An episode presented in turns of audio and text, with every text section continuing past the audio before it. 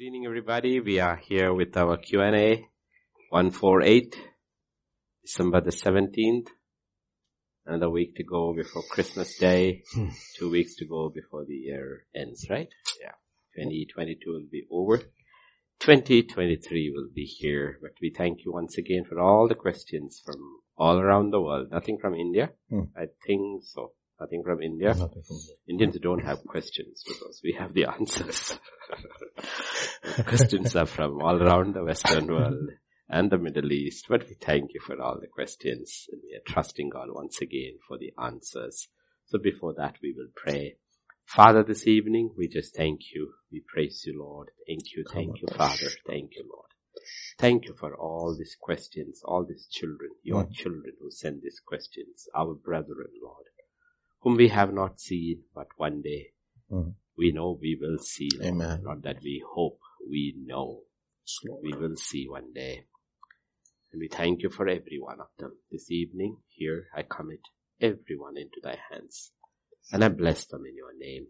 I pray all those who listen, you will speak to them. You will answer the queries. One question can answer many mm. unans- unanswered questions in their lives. Yes, Lord. You are able, Lord. Speak, Father, through us. Help us to be just vessels, Lord. And you are the author and the finisher of our faith. Thank you, Father. Thank you. We commit this time into thy hands. In Jesus' name we pray. Amen. Amen. Amen. Thank you, Lord. Yes, Pastor. So there's a f- fantastic question. This is question number two. I think we should start with that. There are two kinds of human beings on the face of the earth. One is naturally born. The other is supernaturally born, called the born-again believer. But among the supernaturally born, there are also two kinds. One is a spiritual, spiritual man, and the other is a carnal man. The spiritual man is in leadership. That, that man will lead the person to a fulfilling life. If the spiritual man is in leadership, that man will lead the person to a fulfilling life of God's purpose on this earth.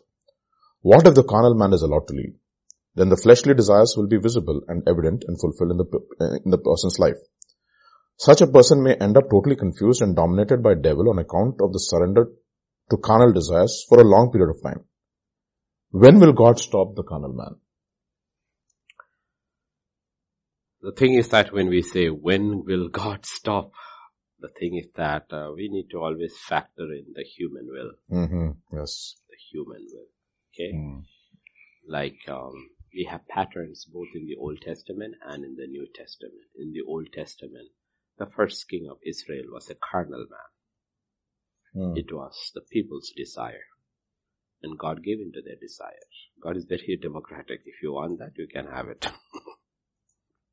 Okay, Choose. And then he told uh, the prophet Samuel, "Don't grieve. They didn't reject you. They rejected me." Mm. You know. David. That's the kind of leader the people wanted. That kind of people, the leader the people wanted. And he, he gave them Saul. And you know he led the nation down, terribly down. Okay? So then what you have is the next leader rising.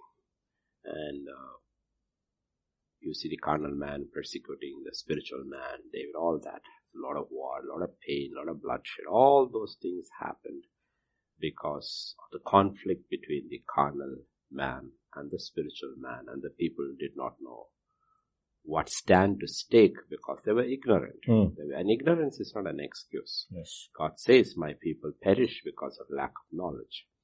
In the new covenant, you will see it, uh, all kinds of things happening.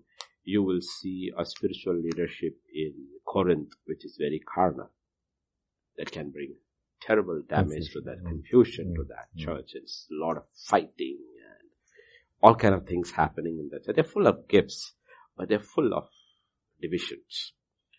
Then you see another kind of leadership in the church in Galatia. Hmm. It's a different kind of carnality. Yes. Okay. It's a legalistic mind. Hmm.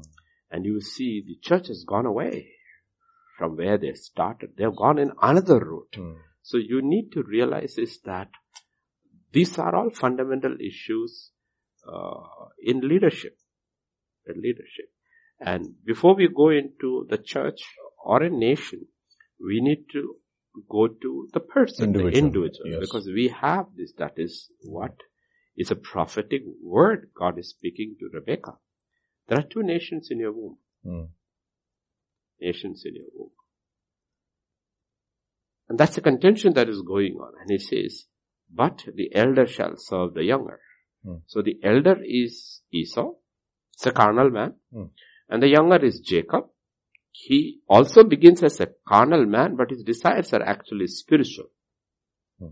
So in us, what happens is, once you get saved, the fact of the matter is, there are two men inside. There are two men inside. Mm. There is a carnal man and there is a spiritual man, the old man and the young man. But let me tell you, the conflict actually happens, or it's more intense, is dependent upon two things. One, when were you born again? And two, before you were born again, uh, three things I primarily. One, when were you born again? What age? Two, before you were born again, how did you grow? How did you grow? And the third thing is, after you were born again, what kind of a church did you go to? Why I say when you were born again is, the earlier you get saved, the less of the world gets saved. The later you get saved, the more of the world get, gets saved. Okay. More of the world gets saved. So, the age of salvation really matters. Second, the environment you grew in. If you had a very uh, righteous upbringing. Right, so let's, let's say, let's say you, you, you are in a Hindu home or a Muslim home, and you are in a very conservative, religious, righteous upbringing. Okay, you are not saved. You had a very strict father, mm. righteous upbringing, and therefore you were kept away from getting into all kind of trouble in the world. Mm. And then you get saved early. You met a friend or whatever ways you got saved. And you, and uh, you go through persecution. But that's a different thing altogether. And you get into a good church. So you will realize those people have a much better start in life, like Joseph. Much better start in life. Daniel and Shadrach, Meshach did not come from ordinary homes. If they came from ordinary homes, you cannot take a stand like that. The very stand they take is a reflection of the home they came from. Home from. And the very fact that the others did not take a stand is a reflection of what home they came from. And you need to, Daniel and Shadrach, Meshach, four among thousands, are a representative of the fallen times of Israel. Yes. Like Jeremiah is the only one who is preaching, preaching, preaching, preaching over there. But the thing is that when Jeremiah is preaching, what Jeremiah doesn't know is there are four young men hmm. who have not bent their knees to compromise. So that's how it happens. So first, we have to deal with, with carnality. And the thing is that this is where the teaching of the Word of God comes.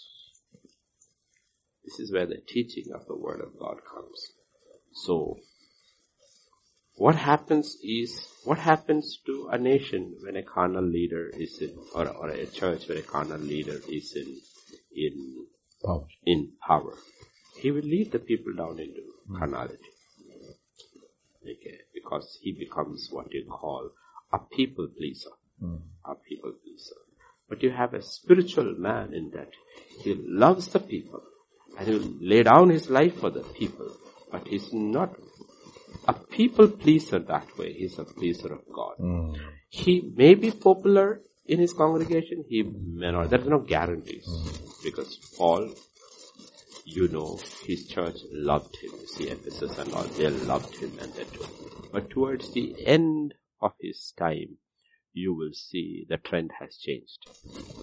You will see the churches have all become carnal. That's why the Bible, he says, all of Asia has abandoned me. Now, that's, that's one word, but it's in scripture. But he's writing it from his heart. And he's in prison and he said, nobody looked for me. And only one guy came and searched. So you will see, it can happen to any church. It can happen to anybody. Demas, who is highly recommended by Paul in the other letters towards the end. He says, Demas loved the world and has forsaken me. So the carnality came out. Okay. So there is this flesh, this carnality that we have to see. There is a carnality which we consider in the in the flesh, There's the carnality that is in the mind, mind. a yeah. carnal mind, which is in enmity with God. Mm. Okay, so these are situations which you face, and you will realize uh, we are very fast. The world is moving very fast, is moving into the hands of the carnal. It's in the hands of the carnal man right now. And when the Antichrist comes, he will be the epitome of all the carnal man's desires. And he will be able to flatter them. Mm. Okay, so if you look at when God will stop the carnal man, it's when, if you want a simple one-line answer, when Christ comes again. Till then, it will be given free rein. Because he's given us the free will. He doesn't intervene like that. But if people pray, okay, what happens is, uh, if you turn with me to the book of Judges, you will see the book of Judges is a record of carnality. Mm. What happens? Okay, what happens when carnality takes over? Okay, if you turn me to chapter three of Judges, okay.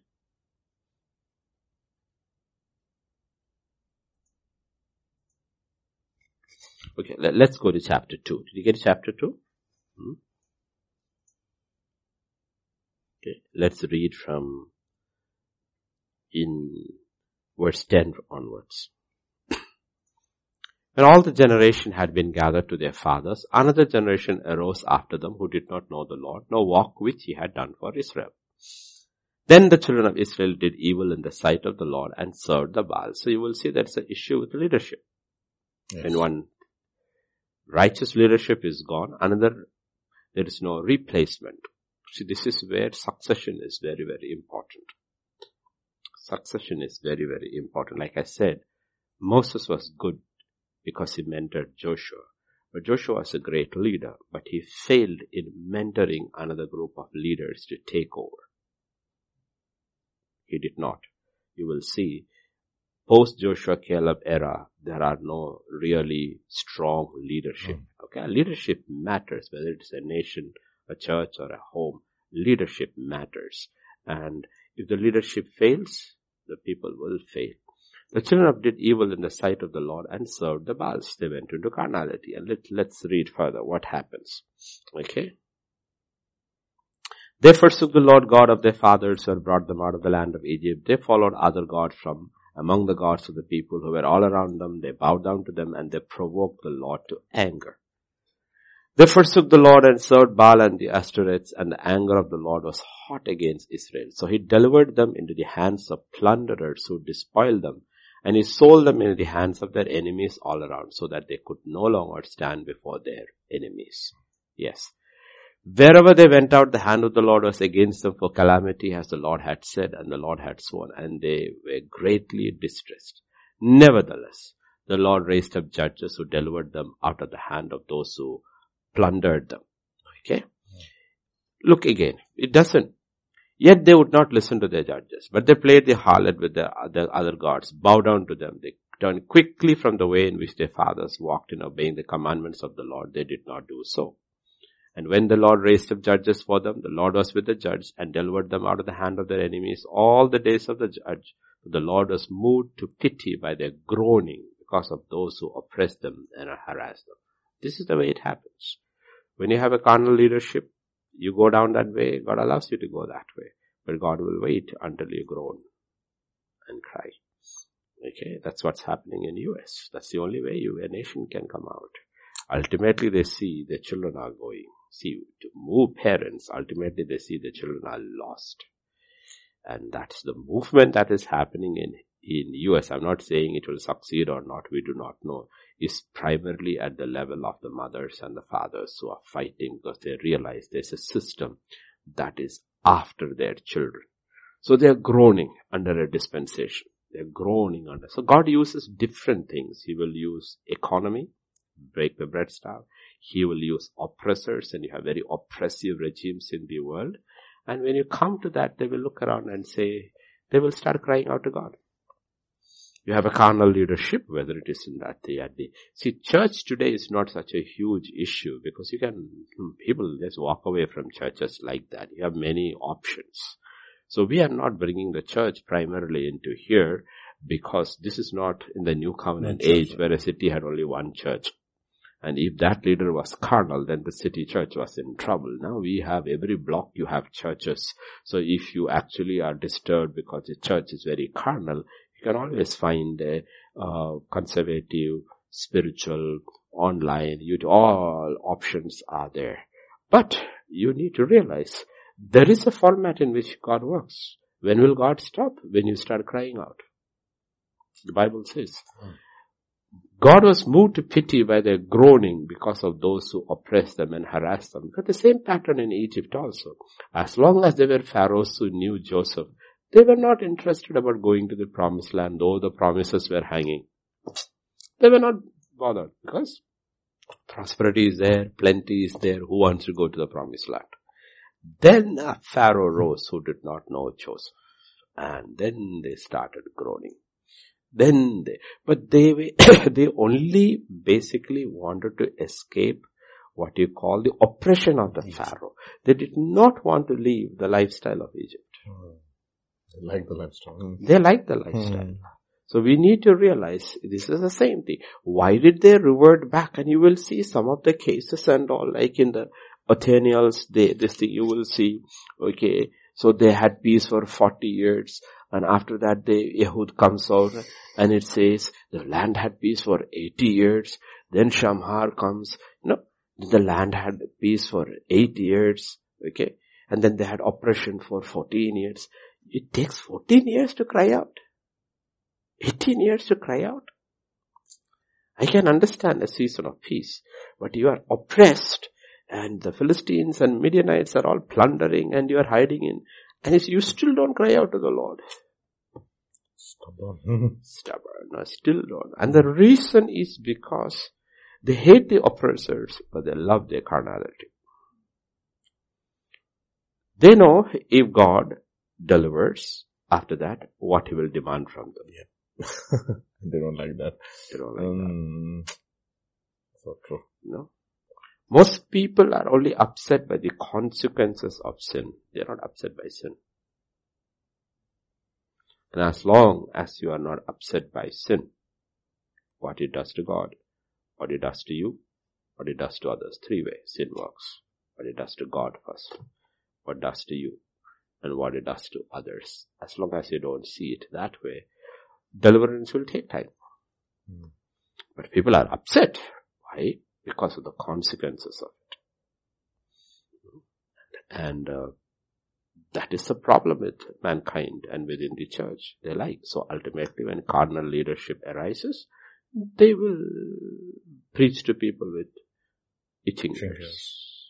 Itching ears. Okay. And they will heap up teachers according to their ears. And uh, this is this is the issue. This is the issue at a personal level, at a home level. Let me ask you this question. When did the prodigal son like the leadership of his father? In the big pen. In the big pen. That's when he appreciated his father. When his stomach was hitting his backbone, he realized his father's leadership was good. Then he appreciated. What will it take for somebody to appreciate spiritual leadership? God alone knows. God alone knows. How will it come? When it will come? With a home, a church, a nation. God alone knows. But the thing is that cry out. God will take pity because the Bible says the Lord was moved to pity by their groaning. When Jesus saw the children of Israel, He had compassion because they were like sheep. Without, without a shepherd. shepherd. No leadership at all. It's not that they did not have leadership. It was an absolutely carnal leadership mm. in Israel, which had compromised with the Gentile powers to obtain their status quo.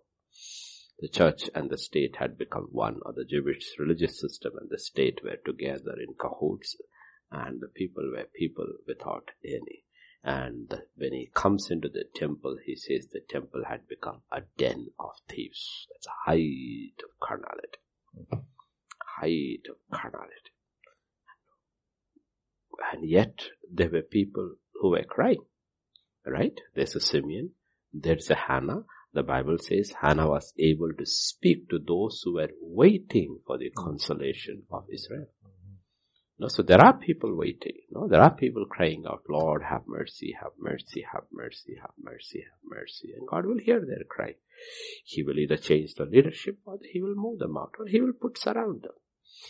He has different ways of doing it. See, we cannot tell God what to do. Mm. No, or rather, how to do it. We cannot tell. Like when the plagues were coming, raining upon Egypt, the time still had not come for God, for Israel to leave Egypt, but he protected them in Goshen. Mm. He gave them a safe haven in the land of judgment.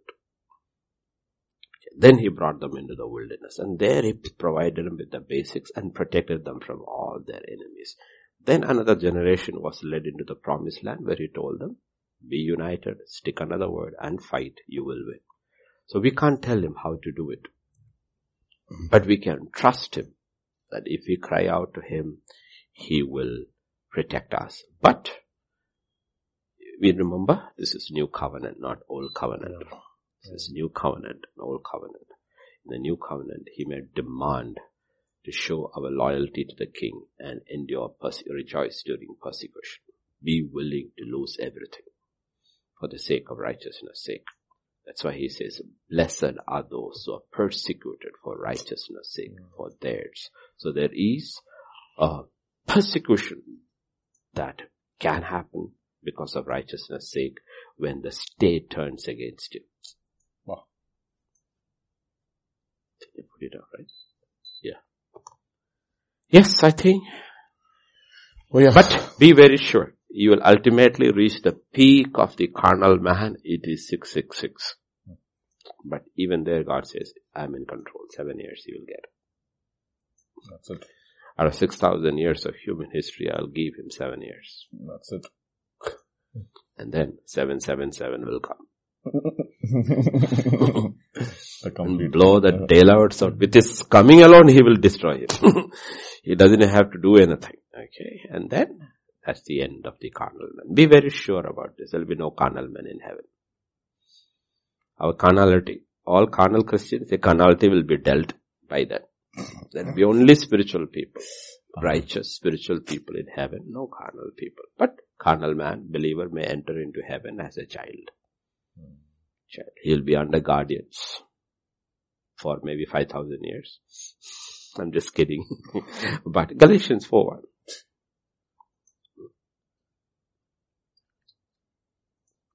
When the, yeah, Galatians. Now I say the heir, as long as he is a child, does not differ at all from a master, though he is master of all. Mm. If you enter in as a child, and here God is not talking about child as in children.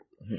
Child as is somebody who has never overcome. The only doctrine he knows is the doctrine of forgiveness. Mm. Not little children, what do they know? You know your father has yes. a merciful father. It is true. It's an extremely merciful, Papa, sorry. Say, sorry, honey. But when rapture comes or eternity begins, he will say, now son, sorry. Daddy, where is my grandson? Sorry. You stay under that one for the next ten thousand years. I don't know, I'm just saying. Uh-huh. He's under guardians and stewards until the time appointed by Father. So the whole thing is that don't take it and run it into eternity, because the Bible says after it is judgment. Mm. So I don't think you get a second chance in eternity. I don't know. I don't want to go over there and give you false hope or take your hope away. But that's none of my business. It's not covered in the Bible. So we will leave it alone and leave it to the wisdom of the Father. Mm. But if you're a carnal Christian and you die a carnal Christian, saved and carnal, you enter as a child. Because what is a child? A child is carnal. Mm. What do you mean by it? A child is entirely directed by its feelings, its emotions. It's a feeling-based human being, totally feeling-based human being. That's a carnal Christian. He's led by his or her feelings alone. It feels so good, so I will do it. But that's not faith. That's not spiritual. Yes, Pastor Vijay. Pastor, this is uh, a very interesting question on what we've been studying over the last several days. This is question number three, follow-up, I would say. Salvation and glory go together. Would you say the story of salvation is truly the story of glory? Second Timothy chapter two and verse ten. The phrase obtaining glory versus receiving salvation. Please explain. Yeah, Second Timothy two ten. Hmm.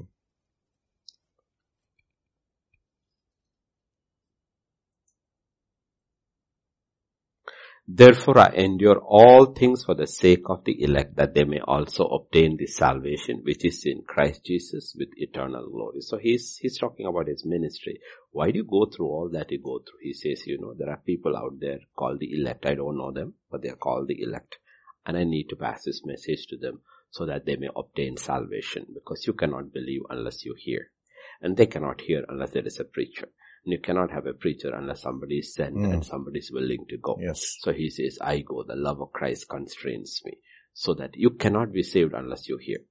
Mm. Because faith comes from hearing. So you have to hear one way or other. You have to hear. So that is the compelling force on Paul's life. The love of God for his lost children. That, that does not mean everybody will believe. Who has believed our report is what the prophet says, Isaiah says, and which is repeated in Hebrews. But you have to speak. Mm.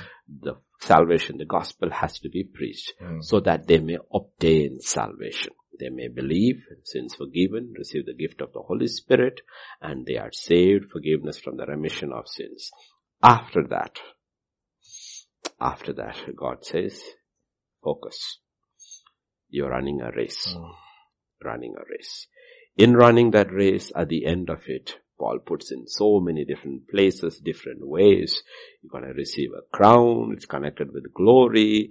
All that things are there. You're running for glory. You're running for a crown. It's an imperishable crown. You, you'll get power. You'll get authority. You'll reign with God. All kinds of things. And God himself in the book of Revelation talks about what we, those are rewards.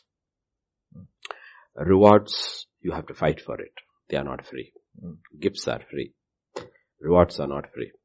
If you have to be rewarded, then you must have been diligently seeking him. Mm.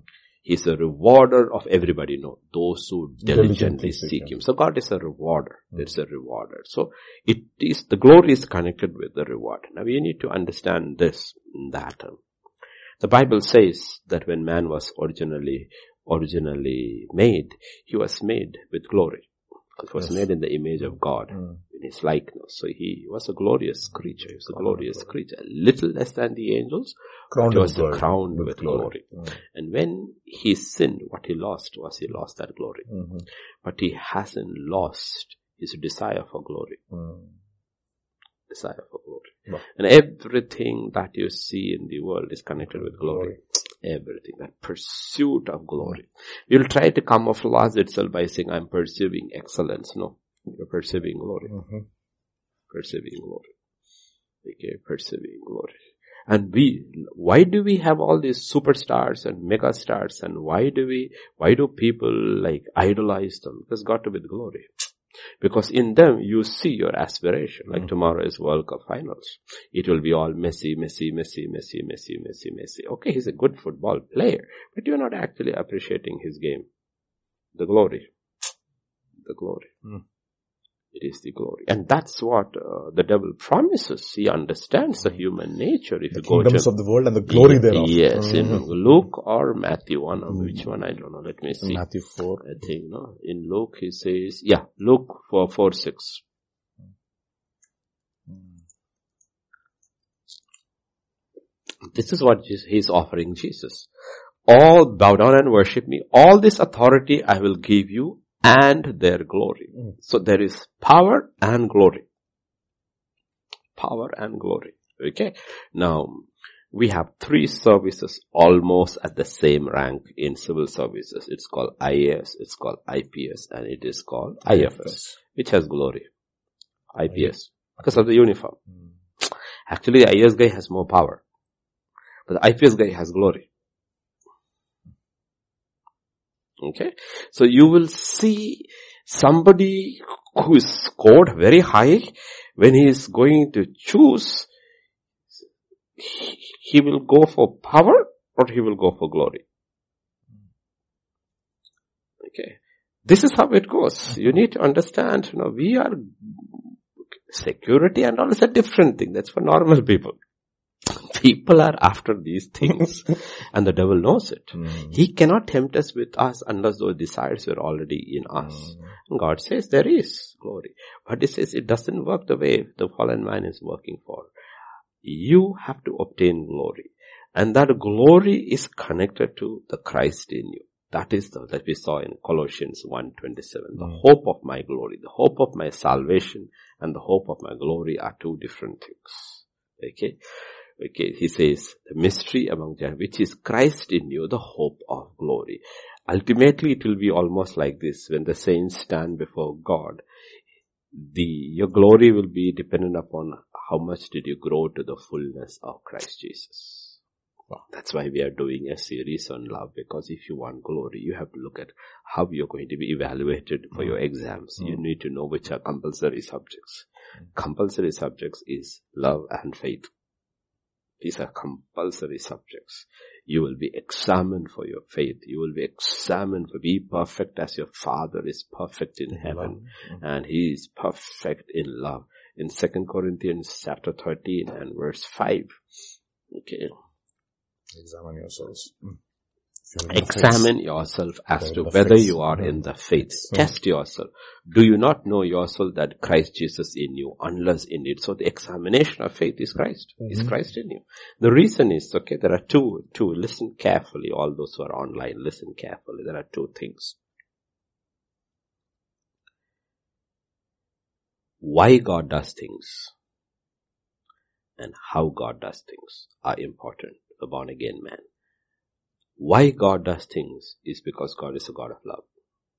That's the reason He does everything. How God does things, righteous. He does everything in faith. Faith. Okay, mm-hmm. Everything He does in faith. The result of it is, is of course righteousness. The product of it is righteousness. But if you want to look at an act of God, an act, let's say the act of man, the creation of man. Why did He create man? Because God creates man, or His entire creation is because He's a God of love. Mm. But how did He create? He created it by faith. Mm. So now the new born again man who is born of God, has the nature of God in seed form, is asked to live like God. How does God live? He lives by love. Mm.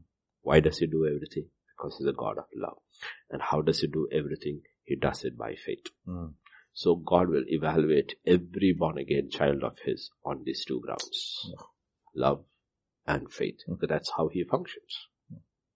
So we major on faith. Yes, we have to major on faith, and you can do, I mean, when faith comes, it's an unbeatable structure, because that's how God functions. Okay.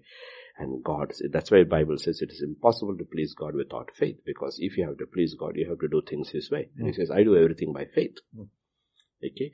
In your case, He said, your faith comes from me. Have faith in God is what Jesus says, have faith in God. Okay, and when you have faith in God, it's because you hear from God. You believe in what He has already spoken. First, you have to believe in what He has already spoken. We are not living in Abraham's time where there's no written word and they have to hear literally from God. We are living in a time where Scripture has been given. We have all these other things, but the sure word of prophecy which has been given to us, the written word is there. So faith comes from hearing, and hearing from the word of God. And that's how faith comes. And that's how God wants us to live. My just shall live by faith. That's how we are called to live. Why? Because that's how God lives. Mm. Yes. So He says, my children have to live. And the other question is, why does God do all these things? The reason is, He does all these things because God is a God of love. Mm. So He says, I want you to be people who are loving.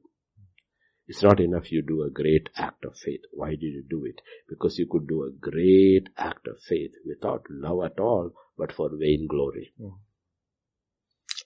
And when you don't receive that glory, you get upset, you get offended.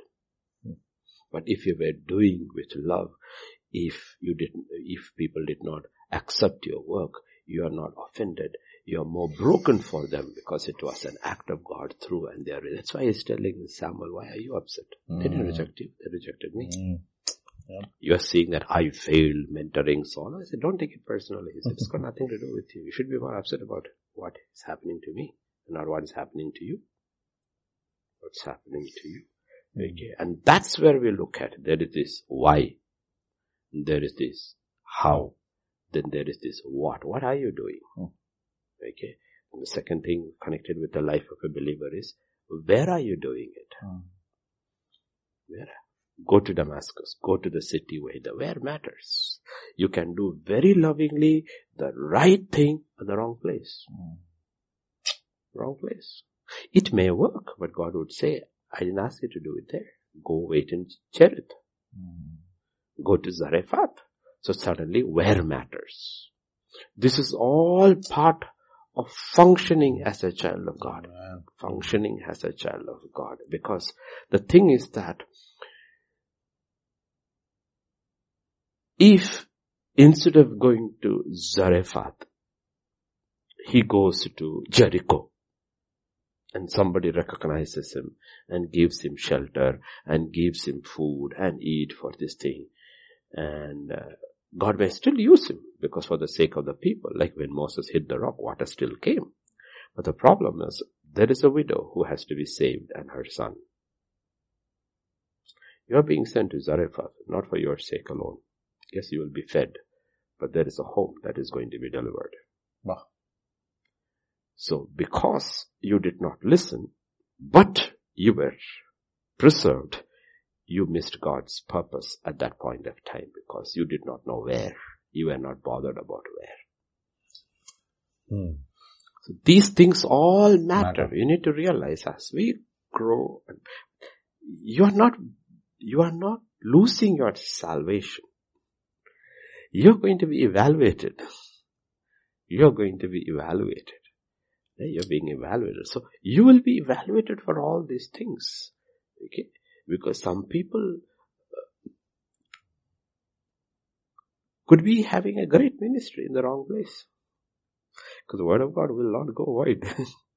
It will achieve its purpose. But the question is, when you stand before God and said, Lord, he says, but I didn't want you to be there. It's not yours.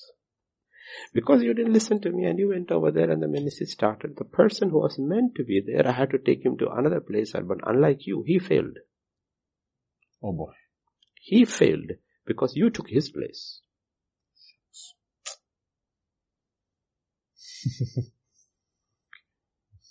Okay. He failed because you took his place.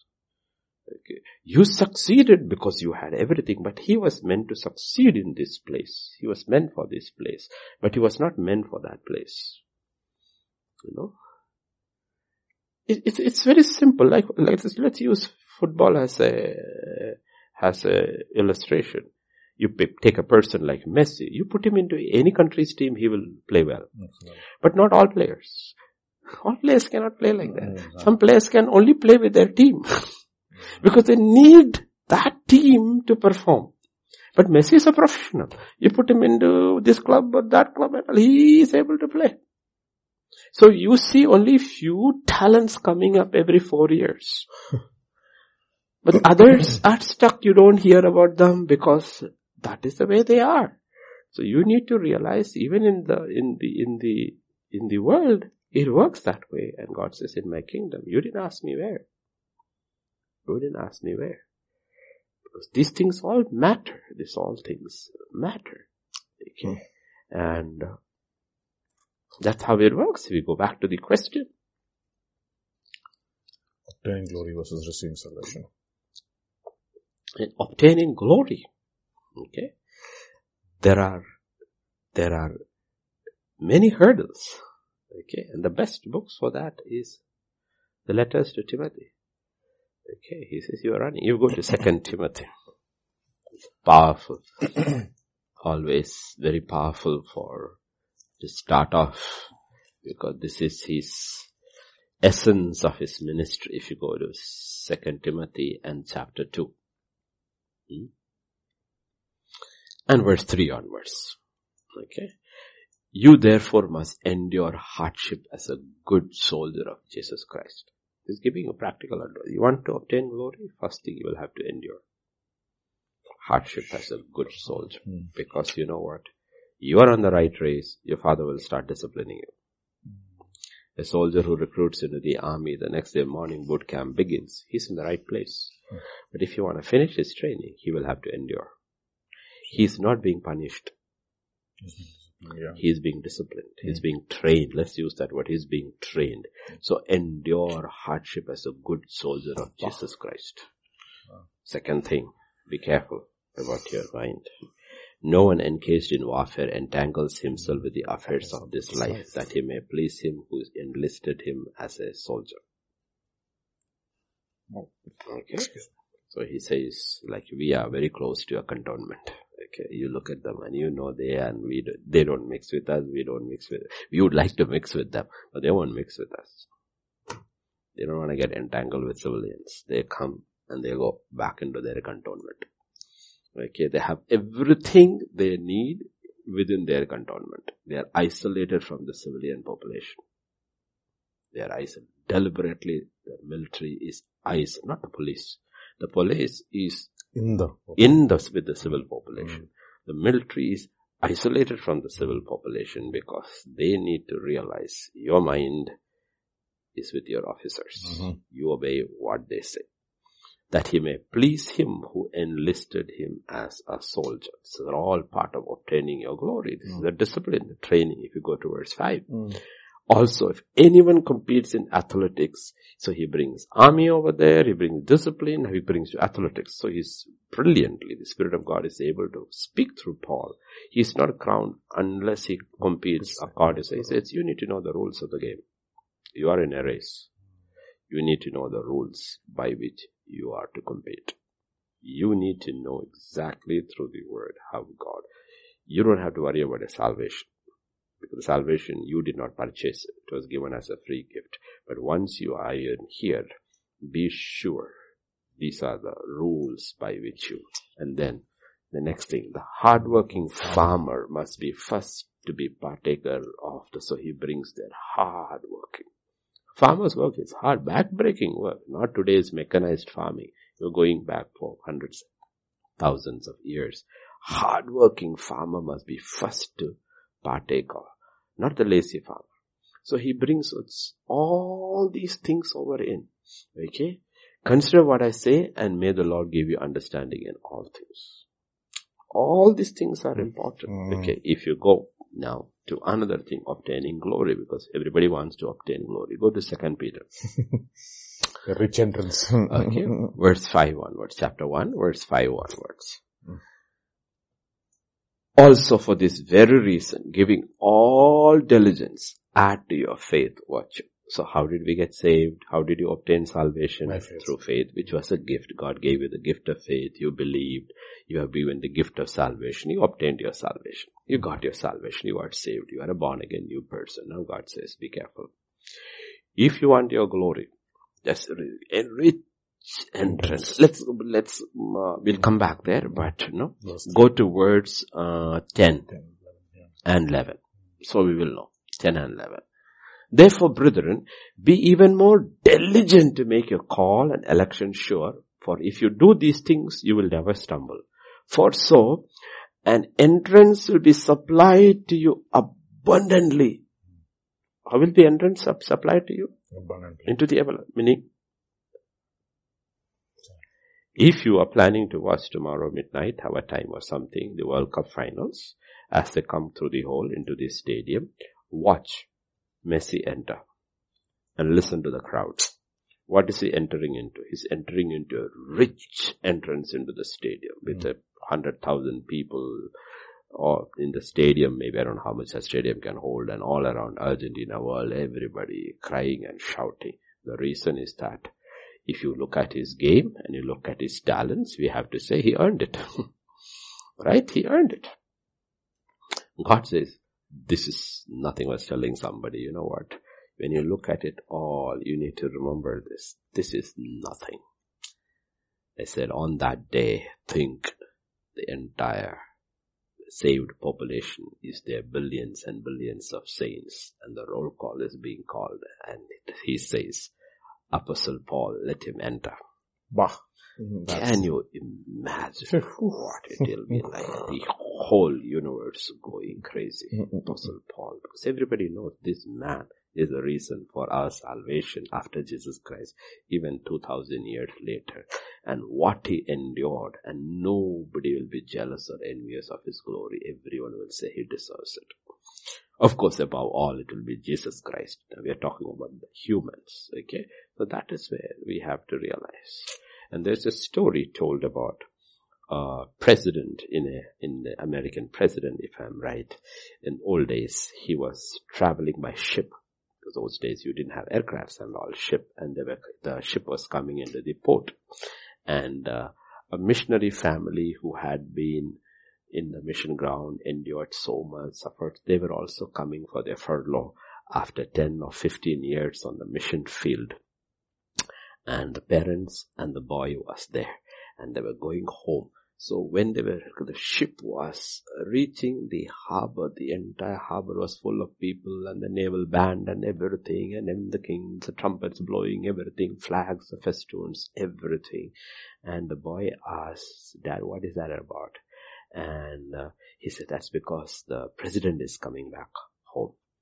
He said, "Oh, all these people are there to receive the president."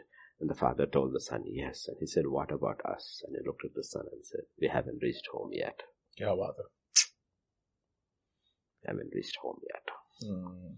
Then you will reach, receive a different welcome mm. if you have endured. How you enter matters. How you enter matters. Okay, that's where the Father, the Master of the universe, the Lord of the universe says, "Well done, a good and faithful servant. Enter."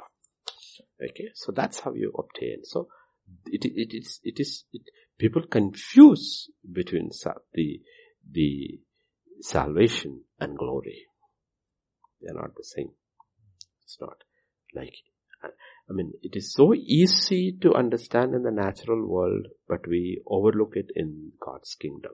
Like to get admission into a government school is very easy. You just need your paperwork. You'll get admission.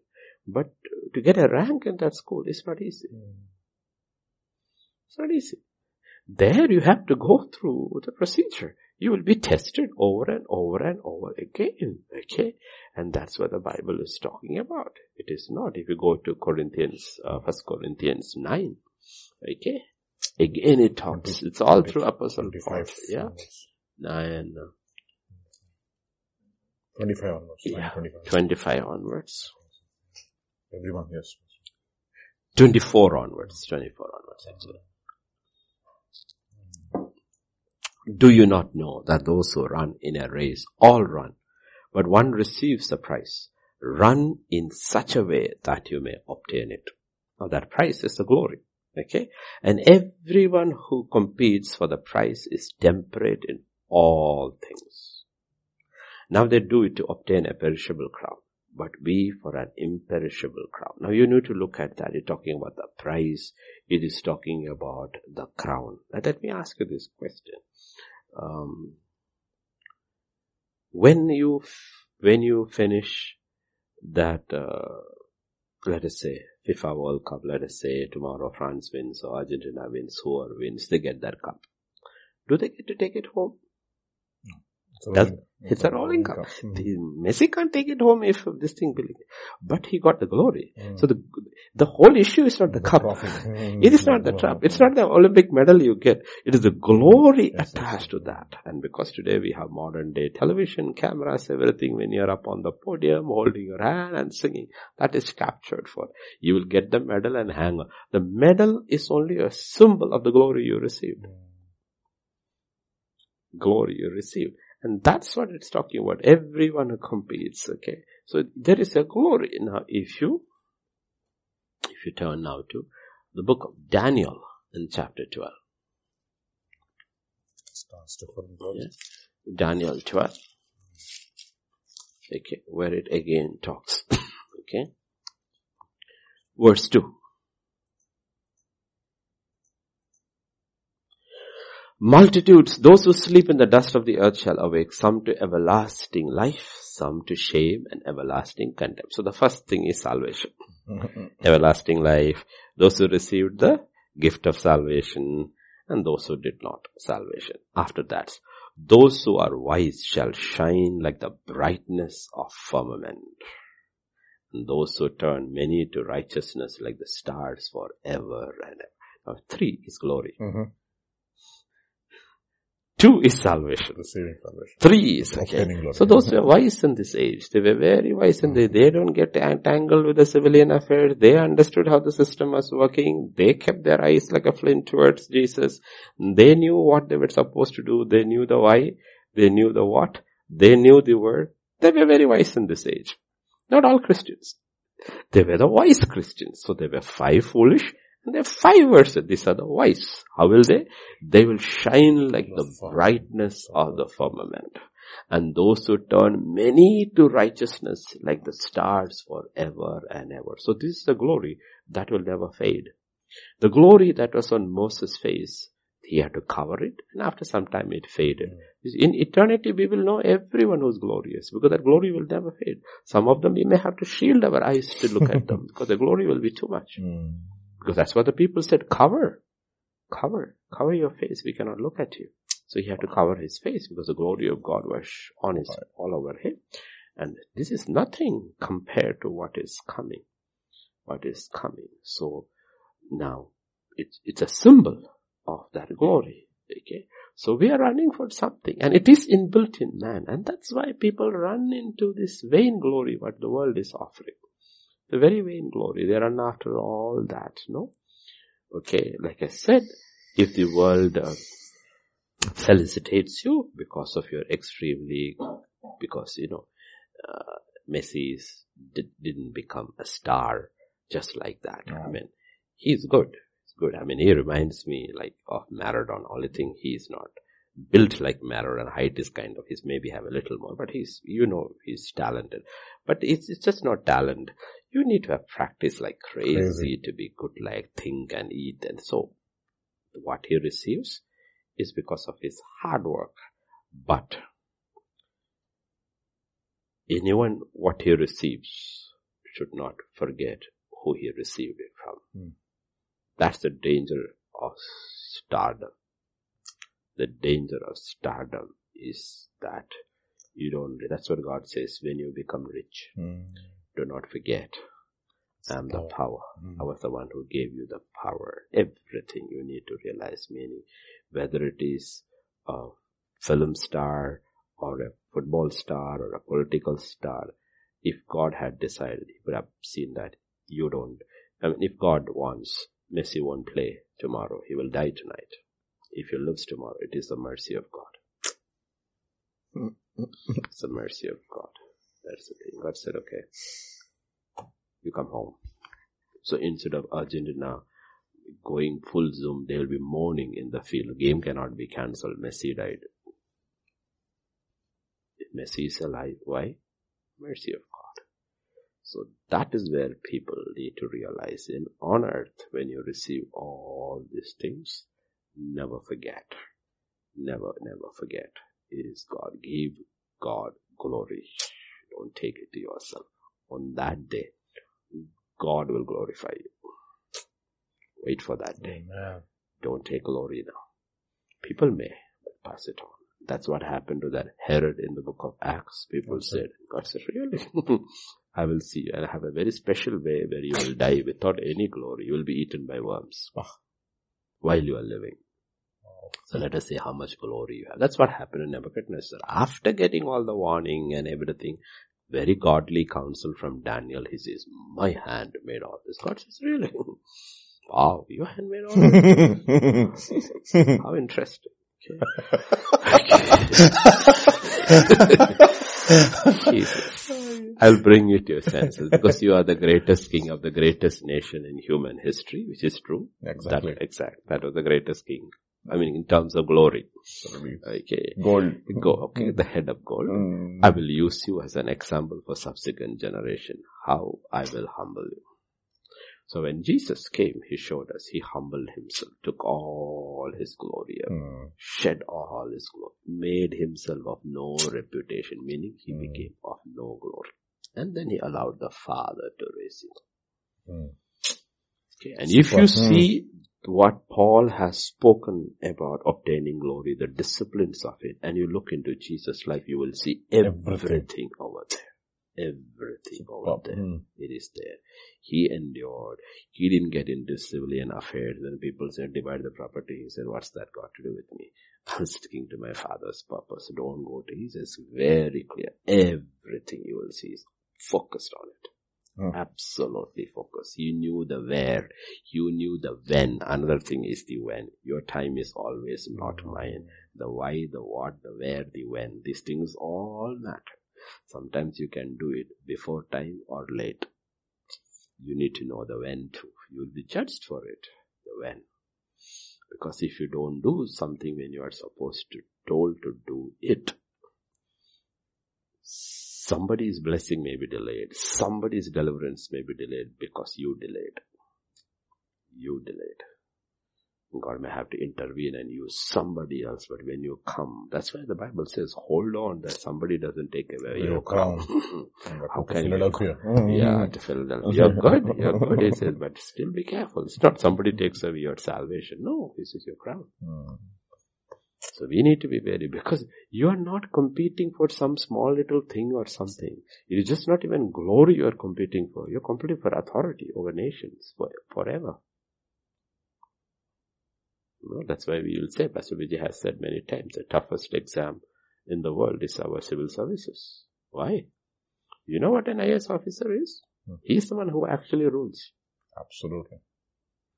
All these others, but you want something done, you have to go to the D C Principal office. Secretary. Yeah, you go to even, you want anything done, in, we are in Medical, you want anything done, you don't go to the secretary, you have to go to the medical collector. Ultimately, he's the one. He's the one. He is the one who is governing. That's why it is called Indian Administrative Service. Okay? You look at the mess in America. How, who is the ones? What is this deep state? These are unelected bureaucrats. They are there for forty years, thirty years, fifty years. They control the system. You, the president, can make an order. They may not move the paper. Hmm. Paper doesn't move. What do you do? They may not do it. They control the whole thing.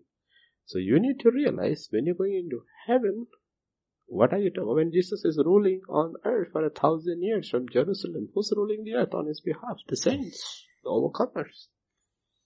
The whole earth will be there. And he will be ruling. He'll be ruling from, from Jerusalem, which will be his capital. But where are the saints with him? In all the nook and corner of this world, they will be ruling on his behalf. They will be, they will be representing the kingdom of Jesus Christ, the King, in every area. Every, like in India, every taluk, every village, every town, every city will have the saints. And each saint's glory will differ. The one who is in the village and the one who is handling a city is not the same. It depends upon how they overcame. It's not the same. One who is over a state will not be the same. Even states are not the same in India. Who is the, who is the most powerful C M in India? Yogi Adityanath. Why? Because he brings eighty-five M Ps into the parliament. Wow. U P is bigger than most European countries. So all C Ms are C Ms, but all C Ms are not equal. Mm. All C Ms are C Ms, but they are not equal, because the kind of power he wields with the center. And when you come to the center, there is the prime minister. Okay, so you need to realize that kind of a structure is going to be there. Mm. But only difference is, instead of unrighteous men, it is righteous men who are going to, because mm. the right, the scepter of his kingdom is the scepter of righteousness. And that's what we are talking about, glory. So we have obtaining salvation is one thing, but obtaining glory is something else. Obtaining salvation is by faith, you believe. Once you get in, you get into the training school. And that's where the whole thing matters. And people struggle. Because you come to a church like ours, it's a training school. They're training you for something big on earth and bigger in eternity. You don't get it, you will feel, because there are plenty of others who will say, that's all, believe it. It is, your church is like graduation. So you want to live in school all your life. So many people were told, oh, Pastor, to come to your church is like coming to going to college. Because your sermons are too long. So what do you want? You always wanted to study in school in your education time. You never wanted to go to college. When Paul says, if he's right of Hebrews, leaving these, move on to perfection. You have to move on. You cannot move on to perfection without knowledge. The kingdom of God is a teaching place. You are taught the foundations, how to handle your life and how to move on forward. Because why? We should not be held guilty of depriving of your, your crown. Your crown. You have to find your purpose. And you have to be very sure why you are doing it, what are you doing it, where you are doing it, and when you are doing it. Hmm. And at the end of it is the righteousness of God comes. Because faith has many, many facets. Hmm. Faith is not only what you do. It's also where you do. Yeah, when you do.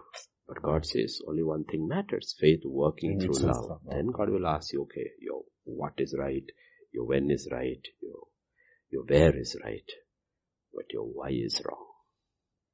Paul says in the book of Galatians, there are many who preach out of envy. Bah. He doesn't say their preaching is wrong. Mm-hmm. They're preaching right. Mm. And I, he says, I don't care as long as Christ is glorified. But he says, their preaching is out of envy. The why is wrong. The why is wrong. Okay, mm. So these things all we need to understand. And these things matter because you know what? Once you are saved, get your nose straight. You need to know what you're running for. And you need to know what are the hindrances to this race. These things are there. There's a carnal mind. And there is, it is not, you don't have to look outside. It is in you. Hmm. The carnal man is there. The Esau is there in you. Because Esau was the firstborn. That was the man who was born. Hmm. And then Jacob came. That is a new person, Israel. Hmm. Jacob came after us. So the old man was there first. And the new man came. Okay. But the new man, the old man will fight the new man. But the new man also is struggling. The new man is going to overcome only once he has an encounter with God face to face. Jacob is going to trouble, is going to struggle. He has all the right intentions and is always fearful about Esau because he is always, Esau will, will define his movements because he's a very fearful character. And until Jacob encounters God face to face at Peniel, he will lose his fear. And he becomes Israel, prince with God and prince with man. Now he's an overcomer. Now he's ready. This is the history of a born-again person caught in Genesis. Hmm. Caught in Genesis. That is when Jacob, after that you see the next chapter, Jacob limping is running. Okay. But an encounter with God may, may cause you to limp. Because, you know why? Because he will break you. Where does he break you? Break you in yourself. You're very strong-willed. People very strong-willed. Mm. Believers are very strong-willed. They want the things of God, but my, my way. way. God says, not your way, my way. Okay, I will struggle with you for my blessings. He says, I will dislocate your hip bone. Boy. You want my blessing? You really want blessing? You really want me to bless you? Okay, I have blessed you all. This is all temporal, carnal blessings. Now you are asking for something that is eternal. Do you want me to bless you? Yes, Lord. I'm going to break your will. Oh, boy. Now you will do what I want you to do. But what happens is fear is gone. Fear is gone. He's no longer controlled by fear. Now he runs. And God is now moving for Jacob. After that, if you look, Jacob's children fail. Jacob doesn't fail. Wow. Even his failures are covered. You don't see Jacob failing. His children fail. You don't see Jacob failing. Yes, he thinks Joseph is dead and he is miserable.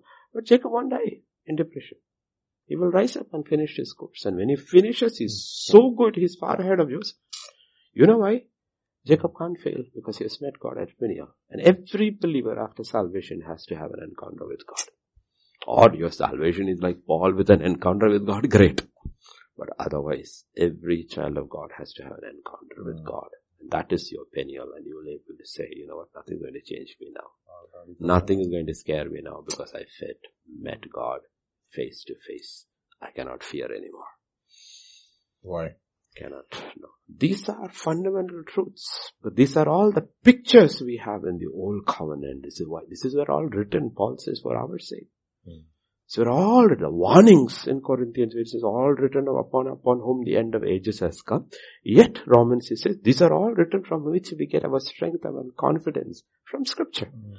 Okay, when he's talking about, he's talking about old covenant pictures. Yep. These are people. Mm. Okay, because we are the only ones who understand what God was doing through these people. That's how it works. It's a battle, daily battle. You wake up in the morning, the battle begins. Mm. That is if you wake up in the morning. First battle is to wake up in the morning. Mm. First battle, battle is waking up in the morning. Once you wake up, the battle begins. Which way are you going to go? Karna, spiritual, karna, spiritual, karna. And today it is so difficult compared to my days when we grew up. There was nothing. Today this is there. And in this, everything is there. No? Bible is there. Messages are there. YouTube is there. News media all is there. Everything is there. And internet is there. So the battle begins. What are you going to do? Okay. Why? We are in those last days. So, we will be tested. Every day is a test. But you have to look at the glory that is set before us. Jesus was looking at the joy that was set before us. We are looking not just at joy, but also glory. He was, he's not looking to glory because he was glorious. What more glory can you add to Jesus than what he had One before? More, yeah. The glory that he's going to receive, which he did not mm. have before, is the wife. Man. Like you're a bachelor. I was, I, I can only use his example because I was at his wedding. I preached at his wedding. He came looking glorious as a young man in his suit and all. But when the wedding was over, his glory was added because he had this jacinth in her, patasari or white or whatever, all that over there. So he's added glory. Did you see? That's exactly what a wedding is. On Revelation twenty-one is talking about the yeah, glory wow. Jesus is going to receive. He was... You look at Revelation twenty-one. Go to Revelation twenty-one. Awesome. This is the glory he's going to receive. Pride, which is eternal. Okay. Adorned for her husband. Okay. Look at that. Then I saw a new... Okay, look at verse Hallelujah two. To the Lamb of God. Then I, John, saw the holy city, New Jerusalem, coming down out of heaven from God, prepared as a bride adorned. That's his glory he's going to receive. Mm. And the joy. Both are there. Mm. That's why we say at every wedding, when the girl comes in, all rise. Yeah. We yeah. don't say when the man comes. Have you noticed? We never say when the man comes. Stand in line, that's all. So in Revelation twenty-one, it's a picture of a, the great wedding. Hallelujah. And God will say, all rise, my son's glory is coming. Okay. Okay. Now, before we go to the next question, let us go. Just refreshing. Okay. Go to First Corinthians chapter eleven. Hmm. Second First Corinthians oh, no, no, no, no. verse seven. For a man indeed ought not to cover his head, since he is the image and glory of God, but woman, woman is the glory of man. man. Hmm. So who is who is Jesus? We are glory? the glory of God, the glory of Christ. Who is the glory of Christ?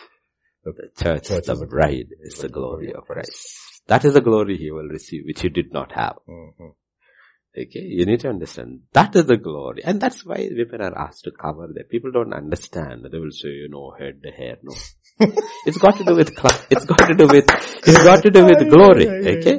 Woman is the glory of man. Man is the glory of God. And in church, only God should receive glory. So if man covers his head, he's covering God's glory. If woman exposes her head, which is good, mm. but she's showing man's glory in God's house. Yeah.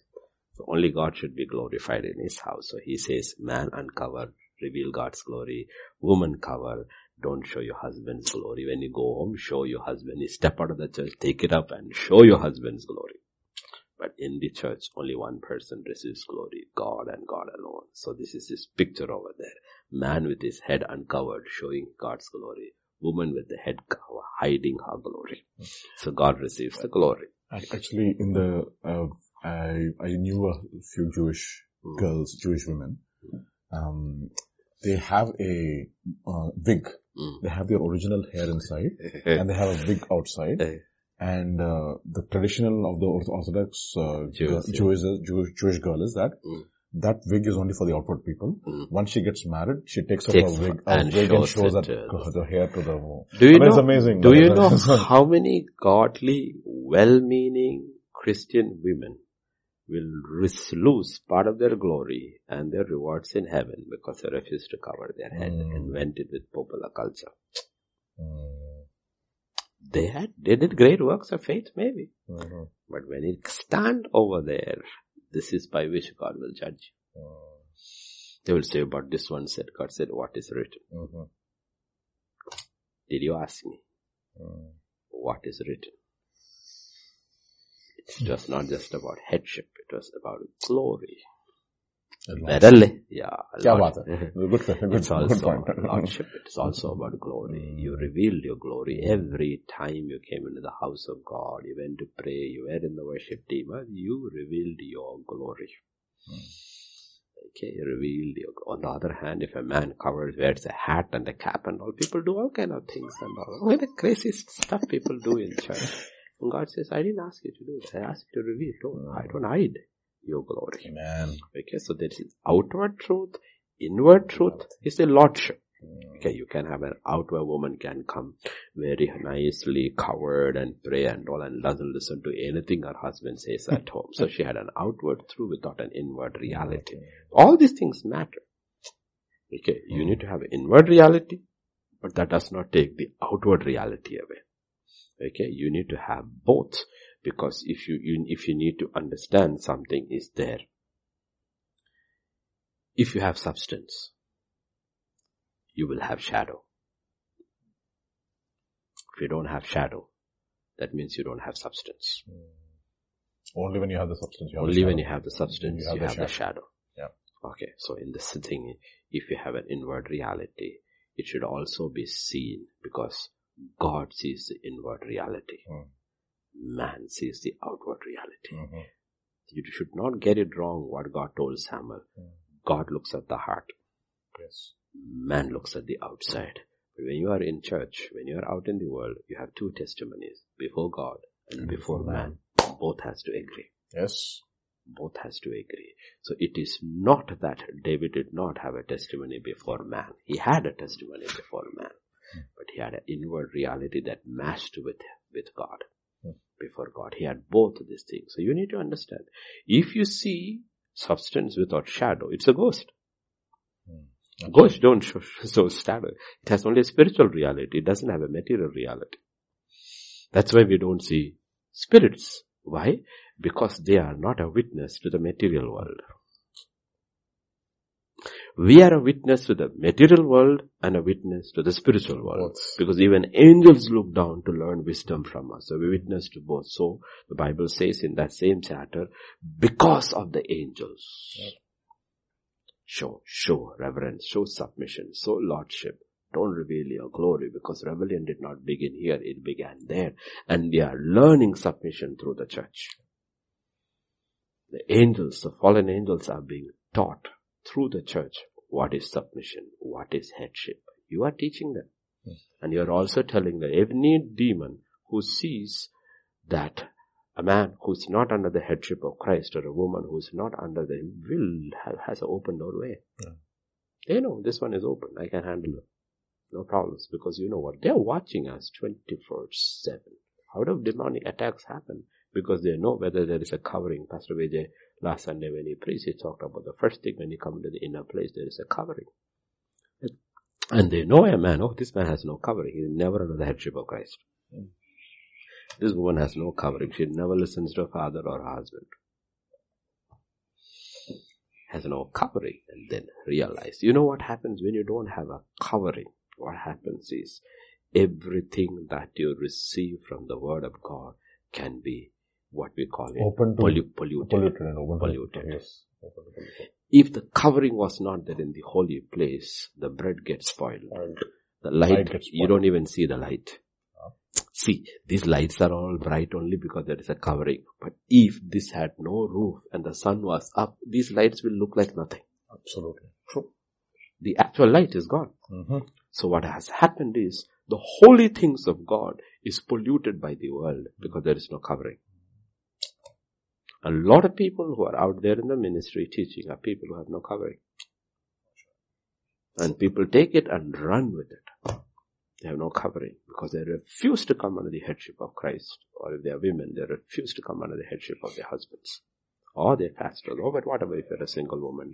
If you need to realize, Anna was able to prophesy and show Jesus because she never left the covering of the temple all her life. She stayed there under that covering. It didn't matter what that covering was, but she stayed in the covering. One line is written, she never left, left the, the temple. temple. She Super. stayed under mm. covering. So when the Lord comes as a forty-year-old bull, she's able to see because she's a woman who's able to see this is the Lord, because she's a woman who has lived under covering. Yeah. The man was outside. He was not inside. He's a man under covering of God. Therefore, God is able to show him also. Two people are shown a revelation of who the Son of God is: a man whose head is God, and a woman who has stayed under the covering of man. They both are able to see Christ as who he is. These things are important. We don't take these things lightly. And this is not dependent upon your salvation. This is about your glory, what you are running for. If we don't teach these people, because glory is inbuilt in us. Everybody wants glory. Everybody wants glory. Some people are so lazy, therefore they want their glory. But everybody wants. You join a company, you want, somebody says best to this thing and put over there, you set a picture and you send it to us. Why? You like it. That's the way you were created. Yeah. Everybody wants excellence. Everybody wants to be appreciated. God says, that is how I made you. You cannot run away from it. That's the reason it says in Romans chapter it says, who through patience, continuance and doing good seek for glory, mm. seek for honor, seek for immortality. Yes. And therefore he gives them eternal life. Yes. Mm. That is how it happens. Mm. We have to seek these things. Mm. Okay, but God's way. Yes, yeah. Pastor Vijay. Pastor, there's another very uh, important question, I think on the same, same lines. This is related to our relationship with our fellow believers. And question number four, Sami. Uh, yeah. In Hebrews chapter ten verses twenty-four to twenty-five, it says, uh, do not forsake the assembly of yourselves. Okay. God builds in quality for permanence to last. Would you agree? God begins with a revelation in the heart and follows up with more revelations. But he does not stop building there. He also brings relationships into our lives by which we will be built up further. We need to recognize the great role of the other children of God around us are destined to play in our lives, and we need to value those relationships dearly. Being attached to G T C India and worldwide, I realize what it is to value the body of Christ. It is truly a spiritual family in close relationship with other believers. Would you agree with me? You never disregard the people that God brings into your life. Absolutely. It's not. There are two things which is important to, it's a cross, right? Mm-hmm. Our relationship with God and our relationship with man.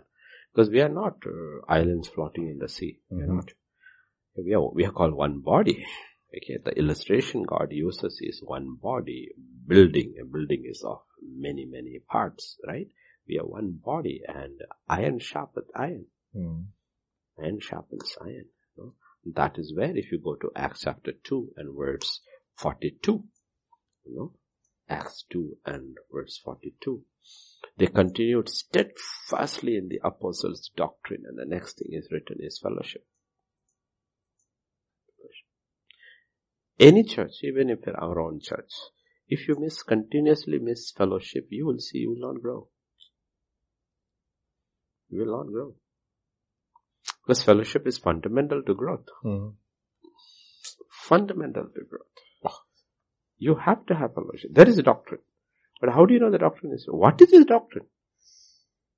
You, when you talk about doctrine, what is doctrine? Or let us say, what is doctrine for? Life. It is to live. Live life. Yeah. This is the doctrine of Christ, the doctrine mm. of life. How you should live before God and with live God. How you should live man. before man and with man. Yes. That is what doctrine is. But how will you know if the doctrine is working in you, or unless you go to the lab? Mm. You had a theory.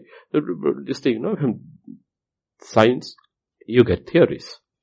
Then how do you know this theory is wrong? Right. They take you to the lab. Mm-hmm. And in the lab, you realize this theory works. Mm. Okay. So you heard a doctrine in the church. How do you know this doctrine works? The doctrine of love we are hearing. Okay. Love your whole law and the prophets hang on this thing. Love God with all your heart, all your might, all your strength. Love your neighbor as yourself. So that is the whole thing. The doctrine has heard. Now, he says the church is a family, love one another. And then we hear about different kinds of love and which love God is talking about. All this has to be there. But this is the love he's talking about. and boundary. All these things are over there. Where do you find it?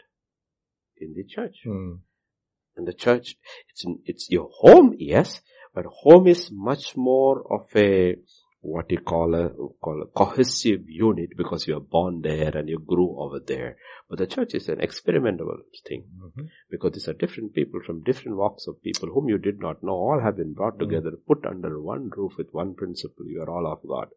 Now live together. Let me see.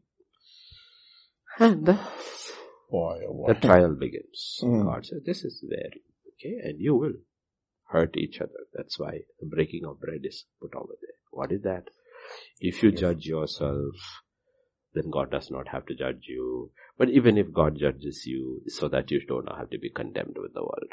Oh. So there are three things, three judgments there. Best thing, judge yourself, forgive each other, have mercy, break bread, live together as a community, forgiving one another, constantly walking in love. If you don't do that, then God will judge you yes. until you will cry out for forgiveness. Don't go there. Okay, but if one doesn't happen, two will happen. But then people who are not in one or two, what will happen is they are in the world. They will be condemned. That's also a judgment. Self-judgment, God's judgment, condemnation. You choose what you want.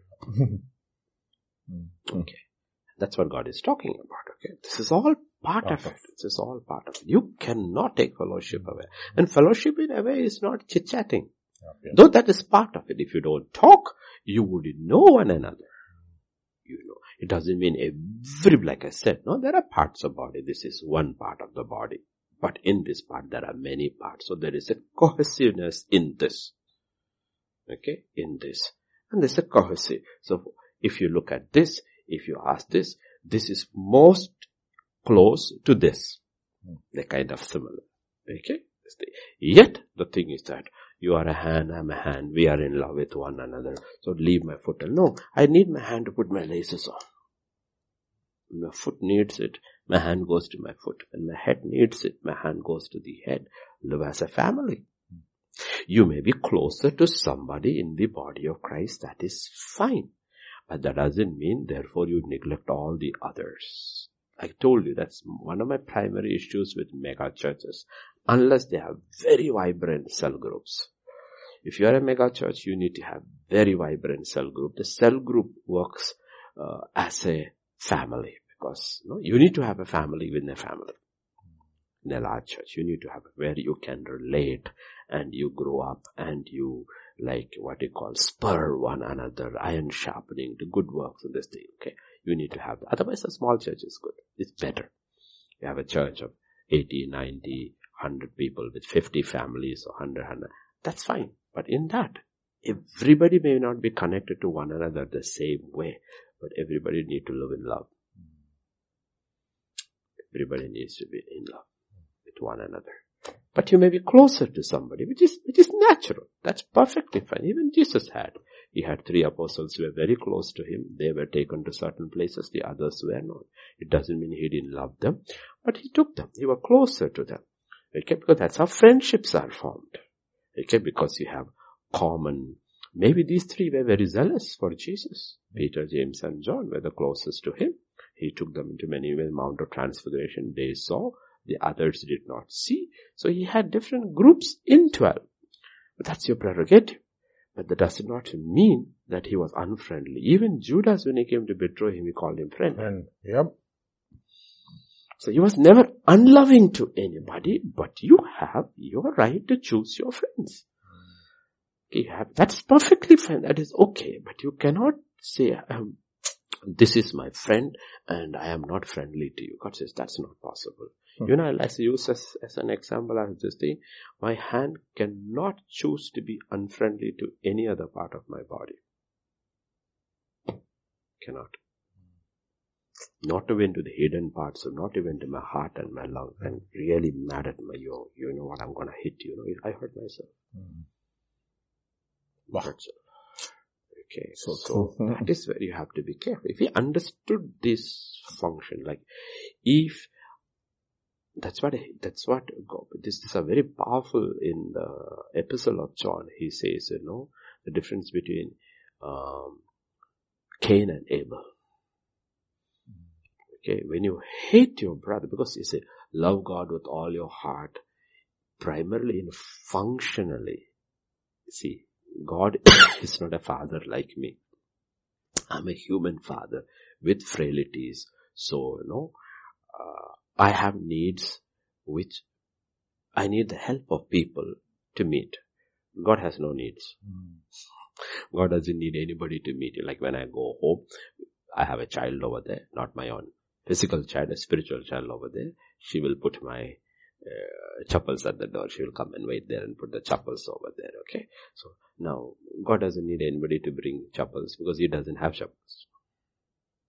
So in the earthly realm, you have needs which has to be met. So when God says, love God with all your heart, all your might, all your strength, is primarily, I don't want to use that word, but I'm using the word, it's more like negative. Mm-hmm. Like, don't do this, don't do this, don't do this, don't do this. If you do this, nothing happens to me, but it will harm you. So don't do this thing and do this. If you do this, you add, add nothing to me, but it can add to your profile. But primarily, he says, the way you love me is that you love your brother. Mm-hmm. So everything God is actually demanding is that if you love me, mm. do this to your brother. And he says, if you don't love like that, it means you don't love me. Mm. As much as you have done to least of these, my yes. brother. Done because done God me. doesn't need anything from mm. me. Mm-hmm. So whatever God is asking from mm. me is for my brother's sake. Mm. And that is the entire epistle of John. Mm. Everything we should. And if we love God, we'll keep his commandments. And what is his commandments? To love. love. Mm. You're Okay. That is the way it is. That's where we have to, that's where fellowship comes.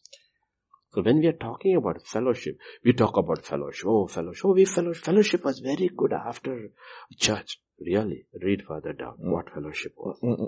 It was forty-three. forty-three, forty-four onwards. Let us go. Interesting. Then we'll suddenly realize it's an interest. Fear came upon every soul. Many wonder signs were done. Okay, that's ministry. Okay, now look. Mm. Now all who believed were together and have all things in common. Now God is not saying you should not have private property. Mm. But he says don't hold your private property as if it is your private oh, property. Yes. Okay. And sold their possessions and goods and divided them among all as anyone had need. Meaning there were many people who were rich, many people who were poor. Mm. But suddenly you are put in a situation where the church is starting. This is my idea of it, okay? There were probably thousands and hundreds of thousands of people who had come for the Jewish festival. They have to attend mandatorily from all around the world. They came. three thousand got saved. The problem is, where do you go back? Because there's no church anywhere. You're caught in a peculiar situation in human history. There is only one church in one place. One set of teachers, only there, nowhere else, Jerusalem. So you got saved, you got baptized. If you go back, you have nowhere to go back to. Mm. That's it. Mm. So you know what? Mm. Let us say among these three thousand people over there, a thousand people had come from outside Jerusalem or from other countries. What do they do? They have to stay back. If they're going to stay back, who's going to take care of them? These people. They opened up their homes. Mm. And they sold their property and said, stay with us. Stay with us. And they took care. That's how the church began. That's how the church began. So, hmm. functionally speaking, God is saying, you can be a church in the twenty-first century. You can have your own private property. You are part of a church. But when you see somebody has a need, a genuine need, you know what? Help. Because you're one family. Family. That's exactly what we would do in our own flesh mm-hmm. and blood family. Flesh and blood family, that's exactly what if it's a relatively close family, brothers, sisters, all this thing. One has an issue, immediately others pitch in. They'll come over and say, we are here to help you through it all. Okay. And God says, this is, that's flesh and blood. This is one spirit.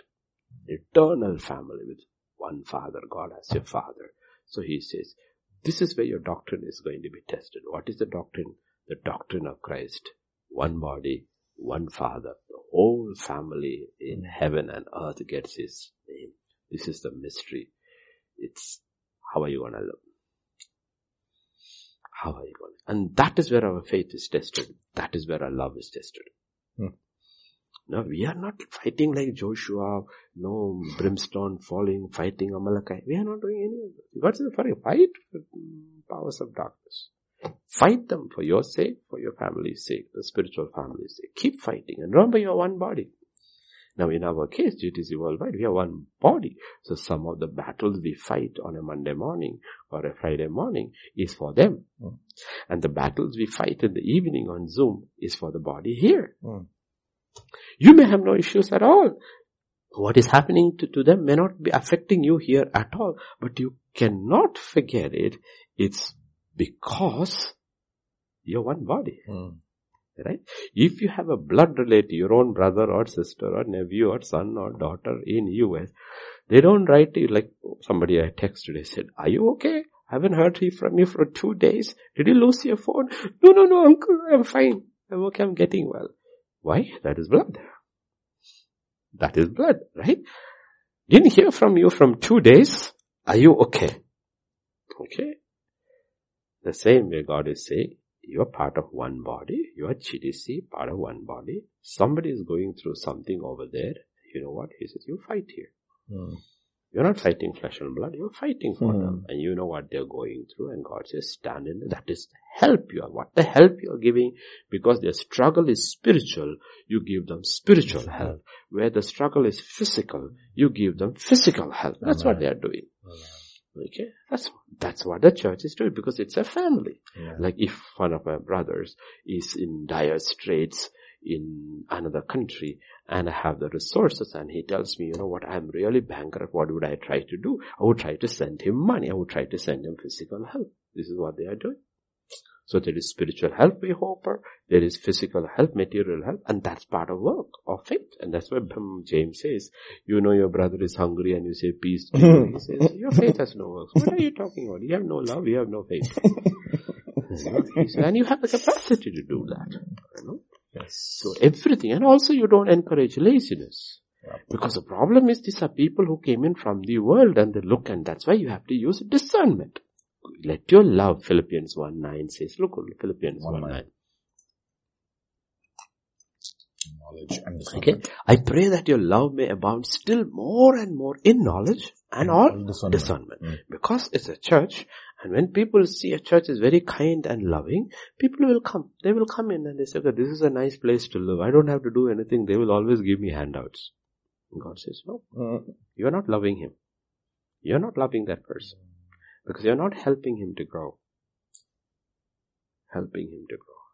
Because I am the one who said, if a man does not work, he should not eat. eat. He says, no, there are no lazy people in my kingdom. I hate you love what God loves. I said, one of the things about love is that God loves me. That's how I got saved. Now the second question is, do I love God? How do I love God? By loving what he loves and hating what he hates. So here is Jesus. He loves righteousness and he hates wickedness. If there is a brother in the church or a sister in the church who refuses to work, do anything, and you're constantly feeding them and giving them money, are you loving them? No. No. Mm. You're not loving them. Absolutely not. You're actually sowing into their destruction. And maybe even eternal destruction. God says, don't do that. Don't do that. Mm. You're not helping them at all. Don't help them on the way to hell. Don't help them. Mm-hmm.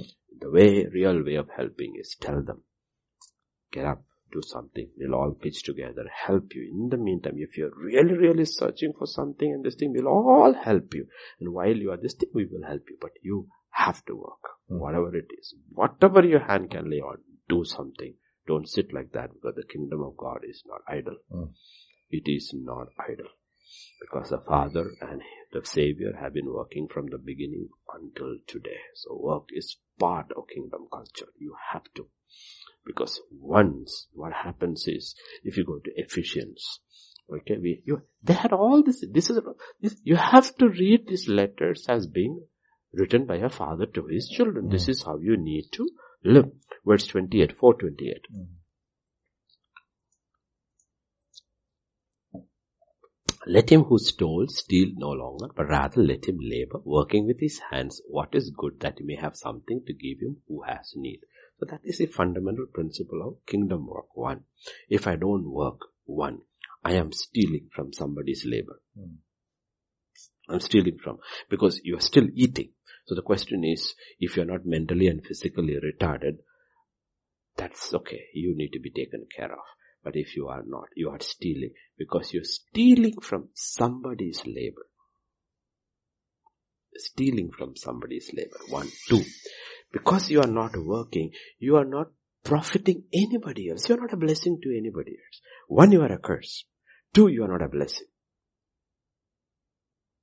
Because if you, if you are working, and even if you brought only five thousand or ten K in a month, one, you're not stealing. Second, after a month, you are able to bless somebody. But when you're not doing that, God says, you know what, you're not loving that person by helping him. That's why the simple thing is that the prodigal son, he asked for his inheritance, the father gave him. But the father did not help him after that. Did not help him at all. And he had to come to his senses and come back. Because to help him is not loving him. Mm. It's not loving him. These are fundamental things which we need to understand. We are not helping people. We are not helping people. You know? And these are things which happens within the body of Christ. So we have to, because, you know, we have to use discernment. Okay, we, we have to, that is why we always tell people, go through the leadership, because the leadership knows people. Because the people who do these things will always skirt the leadership. Mm. They will never come to the leadership for help. Yes, yes, yes. Because they know the leadership will through the, leadership will ask questions. Mm. Ask questions. Why? Can I help you? Let me call this person. Let me call that person. Let me try to get you. And they will say, no, no, I am trying. Okay, then there's something fishy out, out here. Because we've been trying to help them and they don't want help. And then later you hear, so many people are helping this person. And they say, Pastor, you know what? I said, your problem. You made the bed, lie on it. Did you ask me? You lost your money? Learn the hard way. This is what the Bible says in the book of Acts. Whenever they sold, they went and distributed. No, they put it at the apostles' feet. The apostles had discernment that they knew whom to give and they knew whom not to take from. Yes. And in essence of error. It's not your money. You don't want your money. They knew whom to give and whom not to. This is what? Because this is spiritual leadership. Mm. This is spiritual leadership. Okay, this is not emotional leadership. This is spiritual leadership, because they know they have spi- by by the usually by the very office which God has given. If you're a God called person and God gives you an office, along with the office comes discernment. Mm. It's part of the office. Gives you discernment. That's we had a, a question about spiritual leadership and carnal leadership. Carnal leadership does not have discernment. You see, Saul could not see through that David was the most loyal person in his army. He had no discernment. He saw your friend as an enemy. Mm. As an enemy. But David had discernment. He always had discernment, because he was chosen by God. Saul was chosen by man. God anointed him. David was chosen by God and God. If you choose, if people choose a man, God can anoint him. But the choice was yours, not God's. God can choose a man and anoint him, and along with that comes the different things that comes with the office. It comes, and one of the things you need is discernment. But this is all part of the body of Christ. Mm. Okay, and that's that's how it that's how it that's how it works. Mm. So you fellowship is, is important. The body of Christ is important. So you never disregard people. I mean, people. God will also bring people into your lives. And you need to ask also this question, what is this person here in my life for? What am I trying to learn? God is trying to teach me. And sometimes that person may not be a nice person. Nice person. If you look at David, David's life was framed by his enemies. He had a few enemies in his life, but that is what that brought the man of God in him. Because how you deal with your enemy is your ultimate thing. Yes. How to become perfect in love. In love, yeah, exactly. It's with your enemies. And you look with all his enemies, he was very kind. He was very kind. In his lifetime, he didn't touch anybody. Including Solomon, mm. because he was young, he said, be wise about these people. But he didn't touch anybody. Not even Shammai would he lay his hands upon him. But he had discernment. So you have to ask these questions. know, ask these questions and use wisdom and discernment, because fellowship is important in the body of Christ. Okay, because if you hate, I would, I would put it across this so strongly, like, if you hate your brother, I'm talking within the context of a church, body of Christ, or if you hate, I would say you are not saved. Why? Cannot be saved. Very, very serious question you need to ask. Because that means that you can have misunderstanding this thing and all, but you cannot hate. You cannot hate. That is simply not possible within the kingdom of God. You can have misunderstanding and you decide, okay, hey, but I don't hate you. I disagree with you. This is what your opinion about sin. I disagree with you. And we choose to disagree. And if you choose not to fellowship with me, I am okay with mm. it. But I have nothing against you. I will not hate you. Mm. And I will not betray you. Yeah. I will not. Because hatred goes into betrayal. Goes into betrayal. Mm. When that happens, the enemy has gotten, has taken you captive to do his will. Oh, you have yeah, to man. be very, very careful about these things. Because the kingdom of God is a kingdom of love. Hmm. And love is always manifested that you walk in the light. And there is true fellowship, genuine fellowship. And these things matter. And it's, all, it's only not saying only nice things. No. Genuine fellowship means you will say tough things, hard things. You should be willing to take both of it. You know, consider the goodness and the, the severity, severity of God. In the same way. If you have a father, he will be good to you, he will be severe to you also. And you have to take it. It all comes under officers, leadership. They will be both. They can't be severe only. Then it is terrible. He becomes a tyrant. He can't be good only. Then he's a liberal. He just, he's a people pleaser. He's just tolerant. No, you can't. You have to balance it both. You're good and you're severe. And you're handling it so carefully that you're trying to save the patient and not be successful. It's like, how was, how was, how was the surgery? Operation successful, patient died. No, that's not the business of the church. Mm. You are trying to save the patient. Okay, save the patient. The whole idea is through it all. That's where I said, why you do it matters. Mm. Why? It's very important about Jesus, about God. God disciplines his children. But before that he says, whom he loves. He loves, he chastens, yeah. Why does he discipline? Because he loves. Mm. You know whom? Who are not his children, he doesn't discipline them. He waits until they become his children. If they don't become his children, he let them go their way. Wow. Let them go their way. Mm. Okay. And sometimes his own children, whom he disciplines, who doesn't listen, he allows them to go their way. That is part of the discipline, until you hit the big one. And then we grab, ah, it is good, I told you. Did I tell? We allow our children to do it. Don't touch the candle, don't touch the candle, don't touch the candle, don't come this. And then one day you go touch the candle. Great. I saw you going. I said, letting it burn. You learn his lesson well. And you take into oh, everything and do it. Do you want the candle? No. Okay, good. You learned it. I was watching. I was watching. I thought better you touch the candle when I'm watching you. Then you touch it when I am not wow. there and burn the whole house up. Kya so you hai. learn a lesson. You see, God's eyes are never off his children. Him. All the way to the pig pen, his eyes was there mm. on the boy. You're forever engraved. You're forever. I'm with the God of either, neither is, sleeps not slumber. I'm watching you. I'm watching you. Just because I didn't stop you, didn't mean I didn't watch you. I was telling David, just because I didn't stop you, didn't wasn't watching you. I was watching over you because I had to teach you a hard lesson. Very hard lesson. Did you learn the lesson? Yes. It's a reminder every year you will have a reminder. Yes, the sword shall not depart from your family. Right? Oh, you'll have a reminder. Every five, six years I'll give you a reminder that you don't forget that lesson. This one will die. That one will die. First death is the newborn baby will die. Then one by one, every five years I'll give, remind that lesson.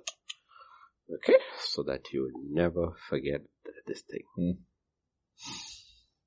Mm. It's all done in love. Mm. Because you need, he is the only one who can do it. Because he is absolutely in control. We can't do these things. So we have to be very careful we don't play God. He can't do these things. Okay, he can do it. Mm. Because he neither sleeps nor slumbers. He knows everything. He watches everything. And above all, he is able to do it. Because unlike us, he has seen the end from the beginning. Mm. See, with parents for us, the issue is that when we are disciplining a child, we don't know what the end is. Mm. We don't know if I discipline this child this way, will it turn out that way? If I discipline this way, yes, we have the assurance of the word of God, but we are dealing with the will of another. Mm, exactly. Ultimately, we have to See, choose. this mm. is the thing which we need to understand. Mm. People will say, if I follow all the principles of the word of God, yes, it will work for whom? For you. Mm. It will work for you. Mm. There's no guarantee it will work for your child because another will is involved. You don't know what all other influences are on that child. Hmm? Train up the way the child should go, he will not depart from it. Mm. Are you sure? Under ideal conditions. Under ideal conditions. Okay. So, who is the only one who can train up a child the way he should? It's only God. God. You can be very sure about you will not depart. All God's children in heaven will never depart from his ways. So they would have been trained very well already. Praise God. So there are these things. There are always riders to all these mm-hmm. things because when it is connected with another Other person's will. will. Another person's will is concerned, okay? So this is where you need to understand in so many things you bring in faith in, you need to understand when two of you agree on anything on earth, mm. shall be done in? Amen. Okay, so if I'm disciplining my son, he has to agree with my discipline, then it will be done in heaven. Mm. Otherwise it's not going to work. Mm. I discipline, he doesn't agree, he keeps his mouth shut, there is no agreement in his heart to my discipline. It's not going to come to pass. Why? Mm. There has to be agreement. Has to be agreement. This is where you need to understand. God can discipline his children. But when he's disciplining children, you need to agree with his discipline. Otherwise, it's not going to work for you. Mm. You will suffer. You will suffer. You will go through pain. It may be prolonged. But if you don't agree with his discipline, it's like the little boy, you know, he was naughty. The parents said, uh, sit down. He wouldn't sit down. So they finally made him, forcibly made him sit down, and he said, I'm sitting down, but inside I'm standing up. Why? Sir, I'm standing up. So, is there any agreement with the discipline? No. No, no agreement with it. So, this, this free will be, the, of course there is limitations to free will. You can't do whatever you want. God is in control. Mm. Okay. But you need to realize, free will is a good thing and a terrible thing. Good thing if you align with God's discipline. Terrible thing if you go against him for yourself, not for God. Like I said, God is an autonomous being. Nothing affects him. Of course he gets hurt because he loves. But I don't even think his hurt is like our hurt. Like you get hurt and you have sleepless night. Oh, he doesn't sleep anyway. He doesn't get depressed. He doesn't get discouraged. He doesn't get a headache.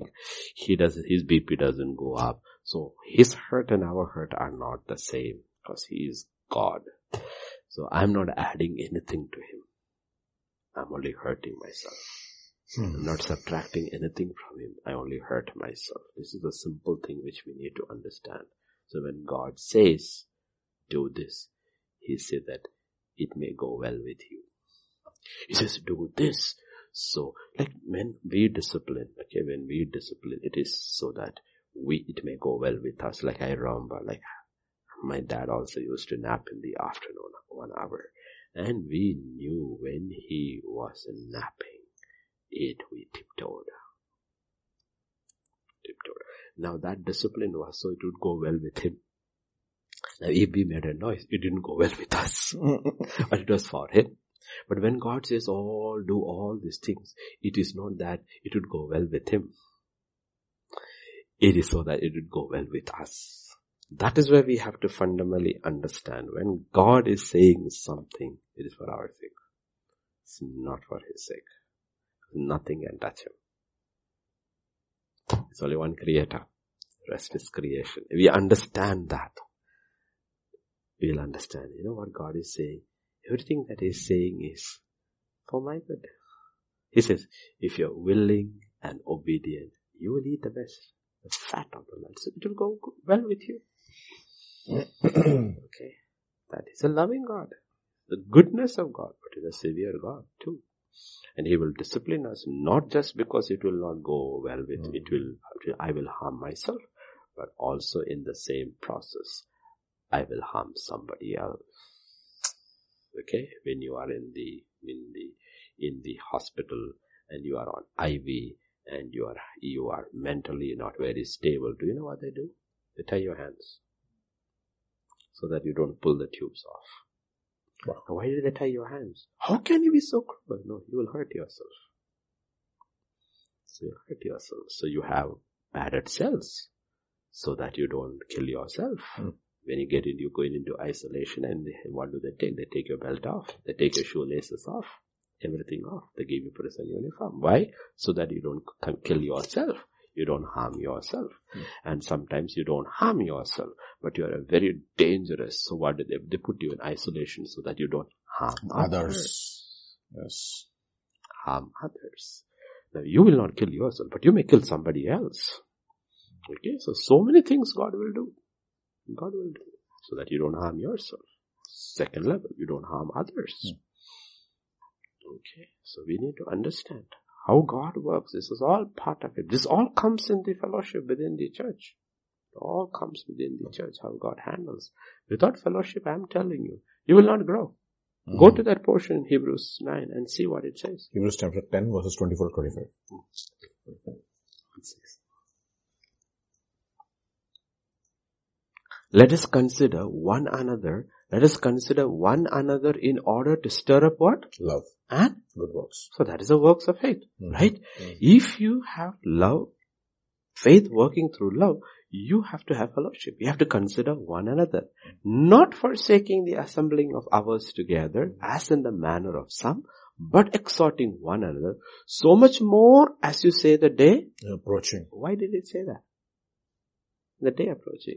Because the day approaches with certain signs. Wars, earthquakes, pestilences, love of many will grow cold. When the intensity of this is happening, your love has to have more works. Mm.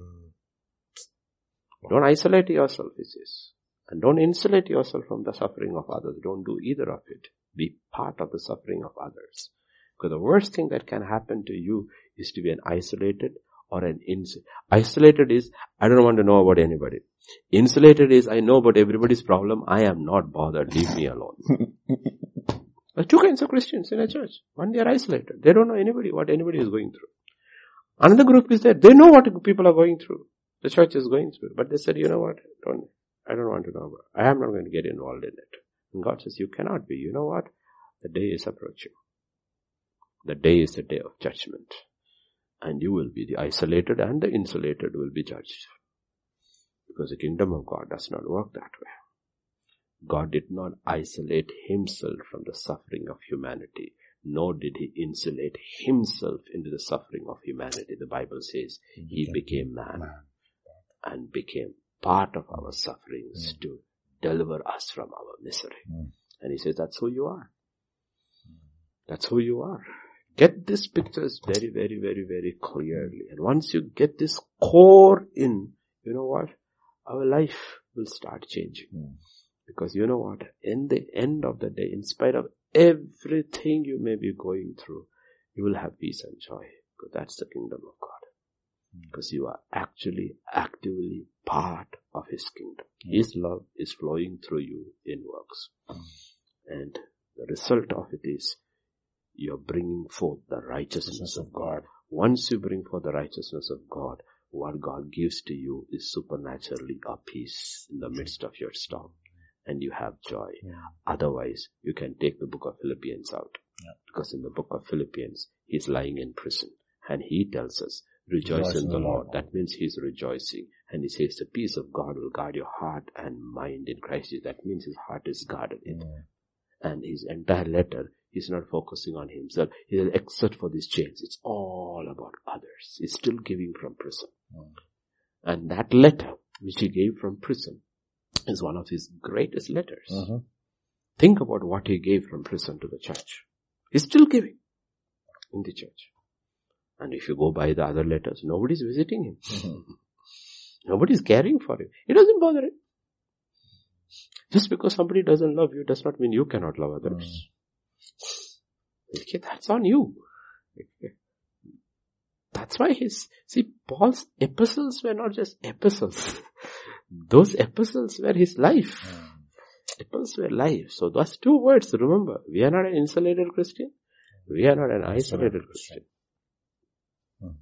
We are not. We are a totally involved Christian in God's work. Wherever, whatever He wants us to do. But we are rooted in the body of Christ. That's where all the families have to be careful about. Because if you isolate yourself, you will isolate your children. If you insulate yourself, you will insulate your children.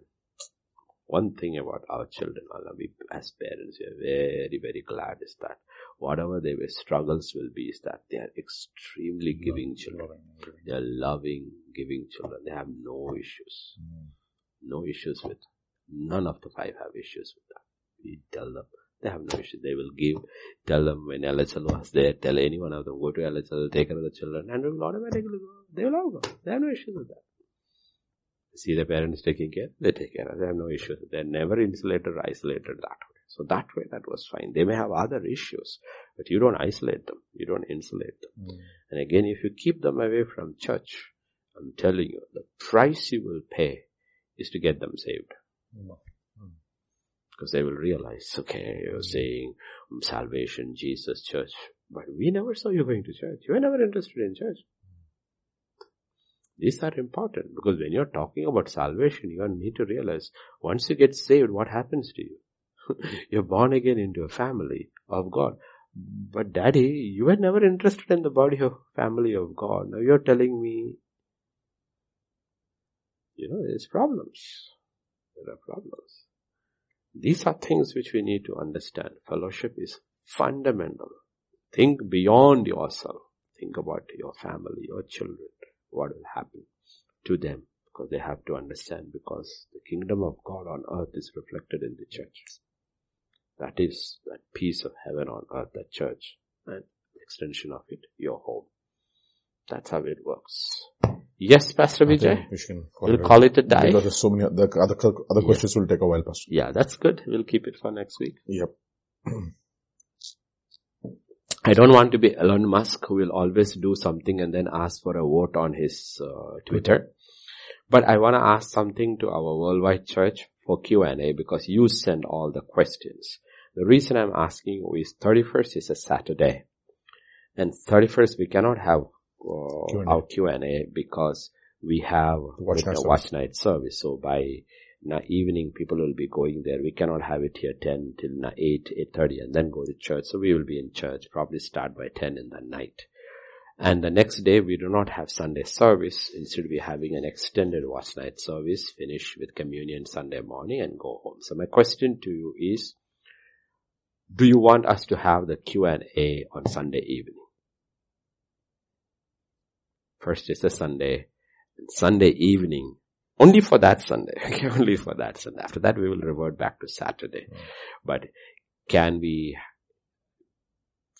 just kind of not finishing the year off, but have the Q and A on first evening? Uh, because first evening would be your Sunday morning for you. Up to you. If you, if you so, I'm not taking a vote. You can say yes and send the questions. Okay, I just wanna, because most of the questions come from outside India, and uh, but I also want uh, uh, Hyderabad, G T C Hyderabad to send questions, because sometimes, uh, let me tell you, as a pastor, I know that you come with your issues which you don't wanna share with anybody else, and as a I understand that as a pastor, I counsel you. But sometimes if you were to send a question which you are going through, it will help others. They don't have to know who it is. They don't even have to know it's from Hyderabad. Mm. Well, there are sometimes you have asked and nobody has known the question was from G T C Hyderabad. But when you ask that question, what happens is it helps others too. Because, you know, we don't just have to cater to G T C Worldwide alone. You are also here. Mm. Okay, and it's not that you don't have problems, you all have problems. But sometimes I'm telling you from what the feedback we always have got is that Q and A ministers in a very different way, in a completely different way, because it's basically life questions, okay? Other than from hearing for two hours on a message or a one and a half hour message, and then Q and A can go into the specifics. And you will say, oh, that was what I was struggling with and God answered my questions. I would say, J T C Hyderabad too, you can send questions. Okay, and we will answer. Okay. Chale, we shall close in prayer, Pastor. Oh, super, super. Mm. Thank you, Lord, for this time. Thank you, Father, for speaking to our hearts once again. Every time that you give to us this opportunity to listen to these specific issues, O Lord, that we all face, in different circumstances or issues, O Lord, we all have to encounter. Thank you, Father, for the wisdom that you have given to us, through your servant and through your word.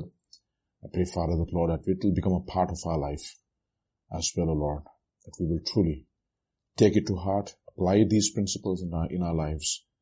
And, Lord, when the word of God becomes life, we will encounter your power as well, O Lord. To that, and I pray that you would bless every meeting of ours, O Lord, and especially this meeting that you have given to us. Thank you once again, Father, for this time.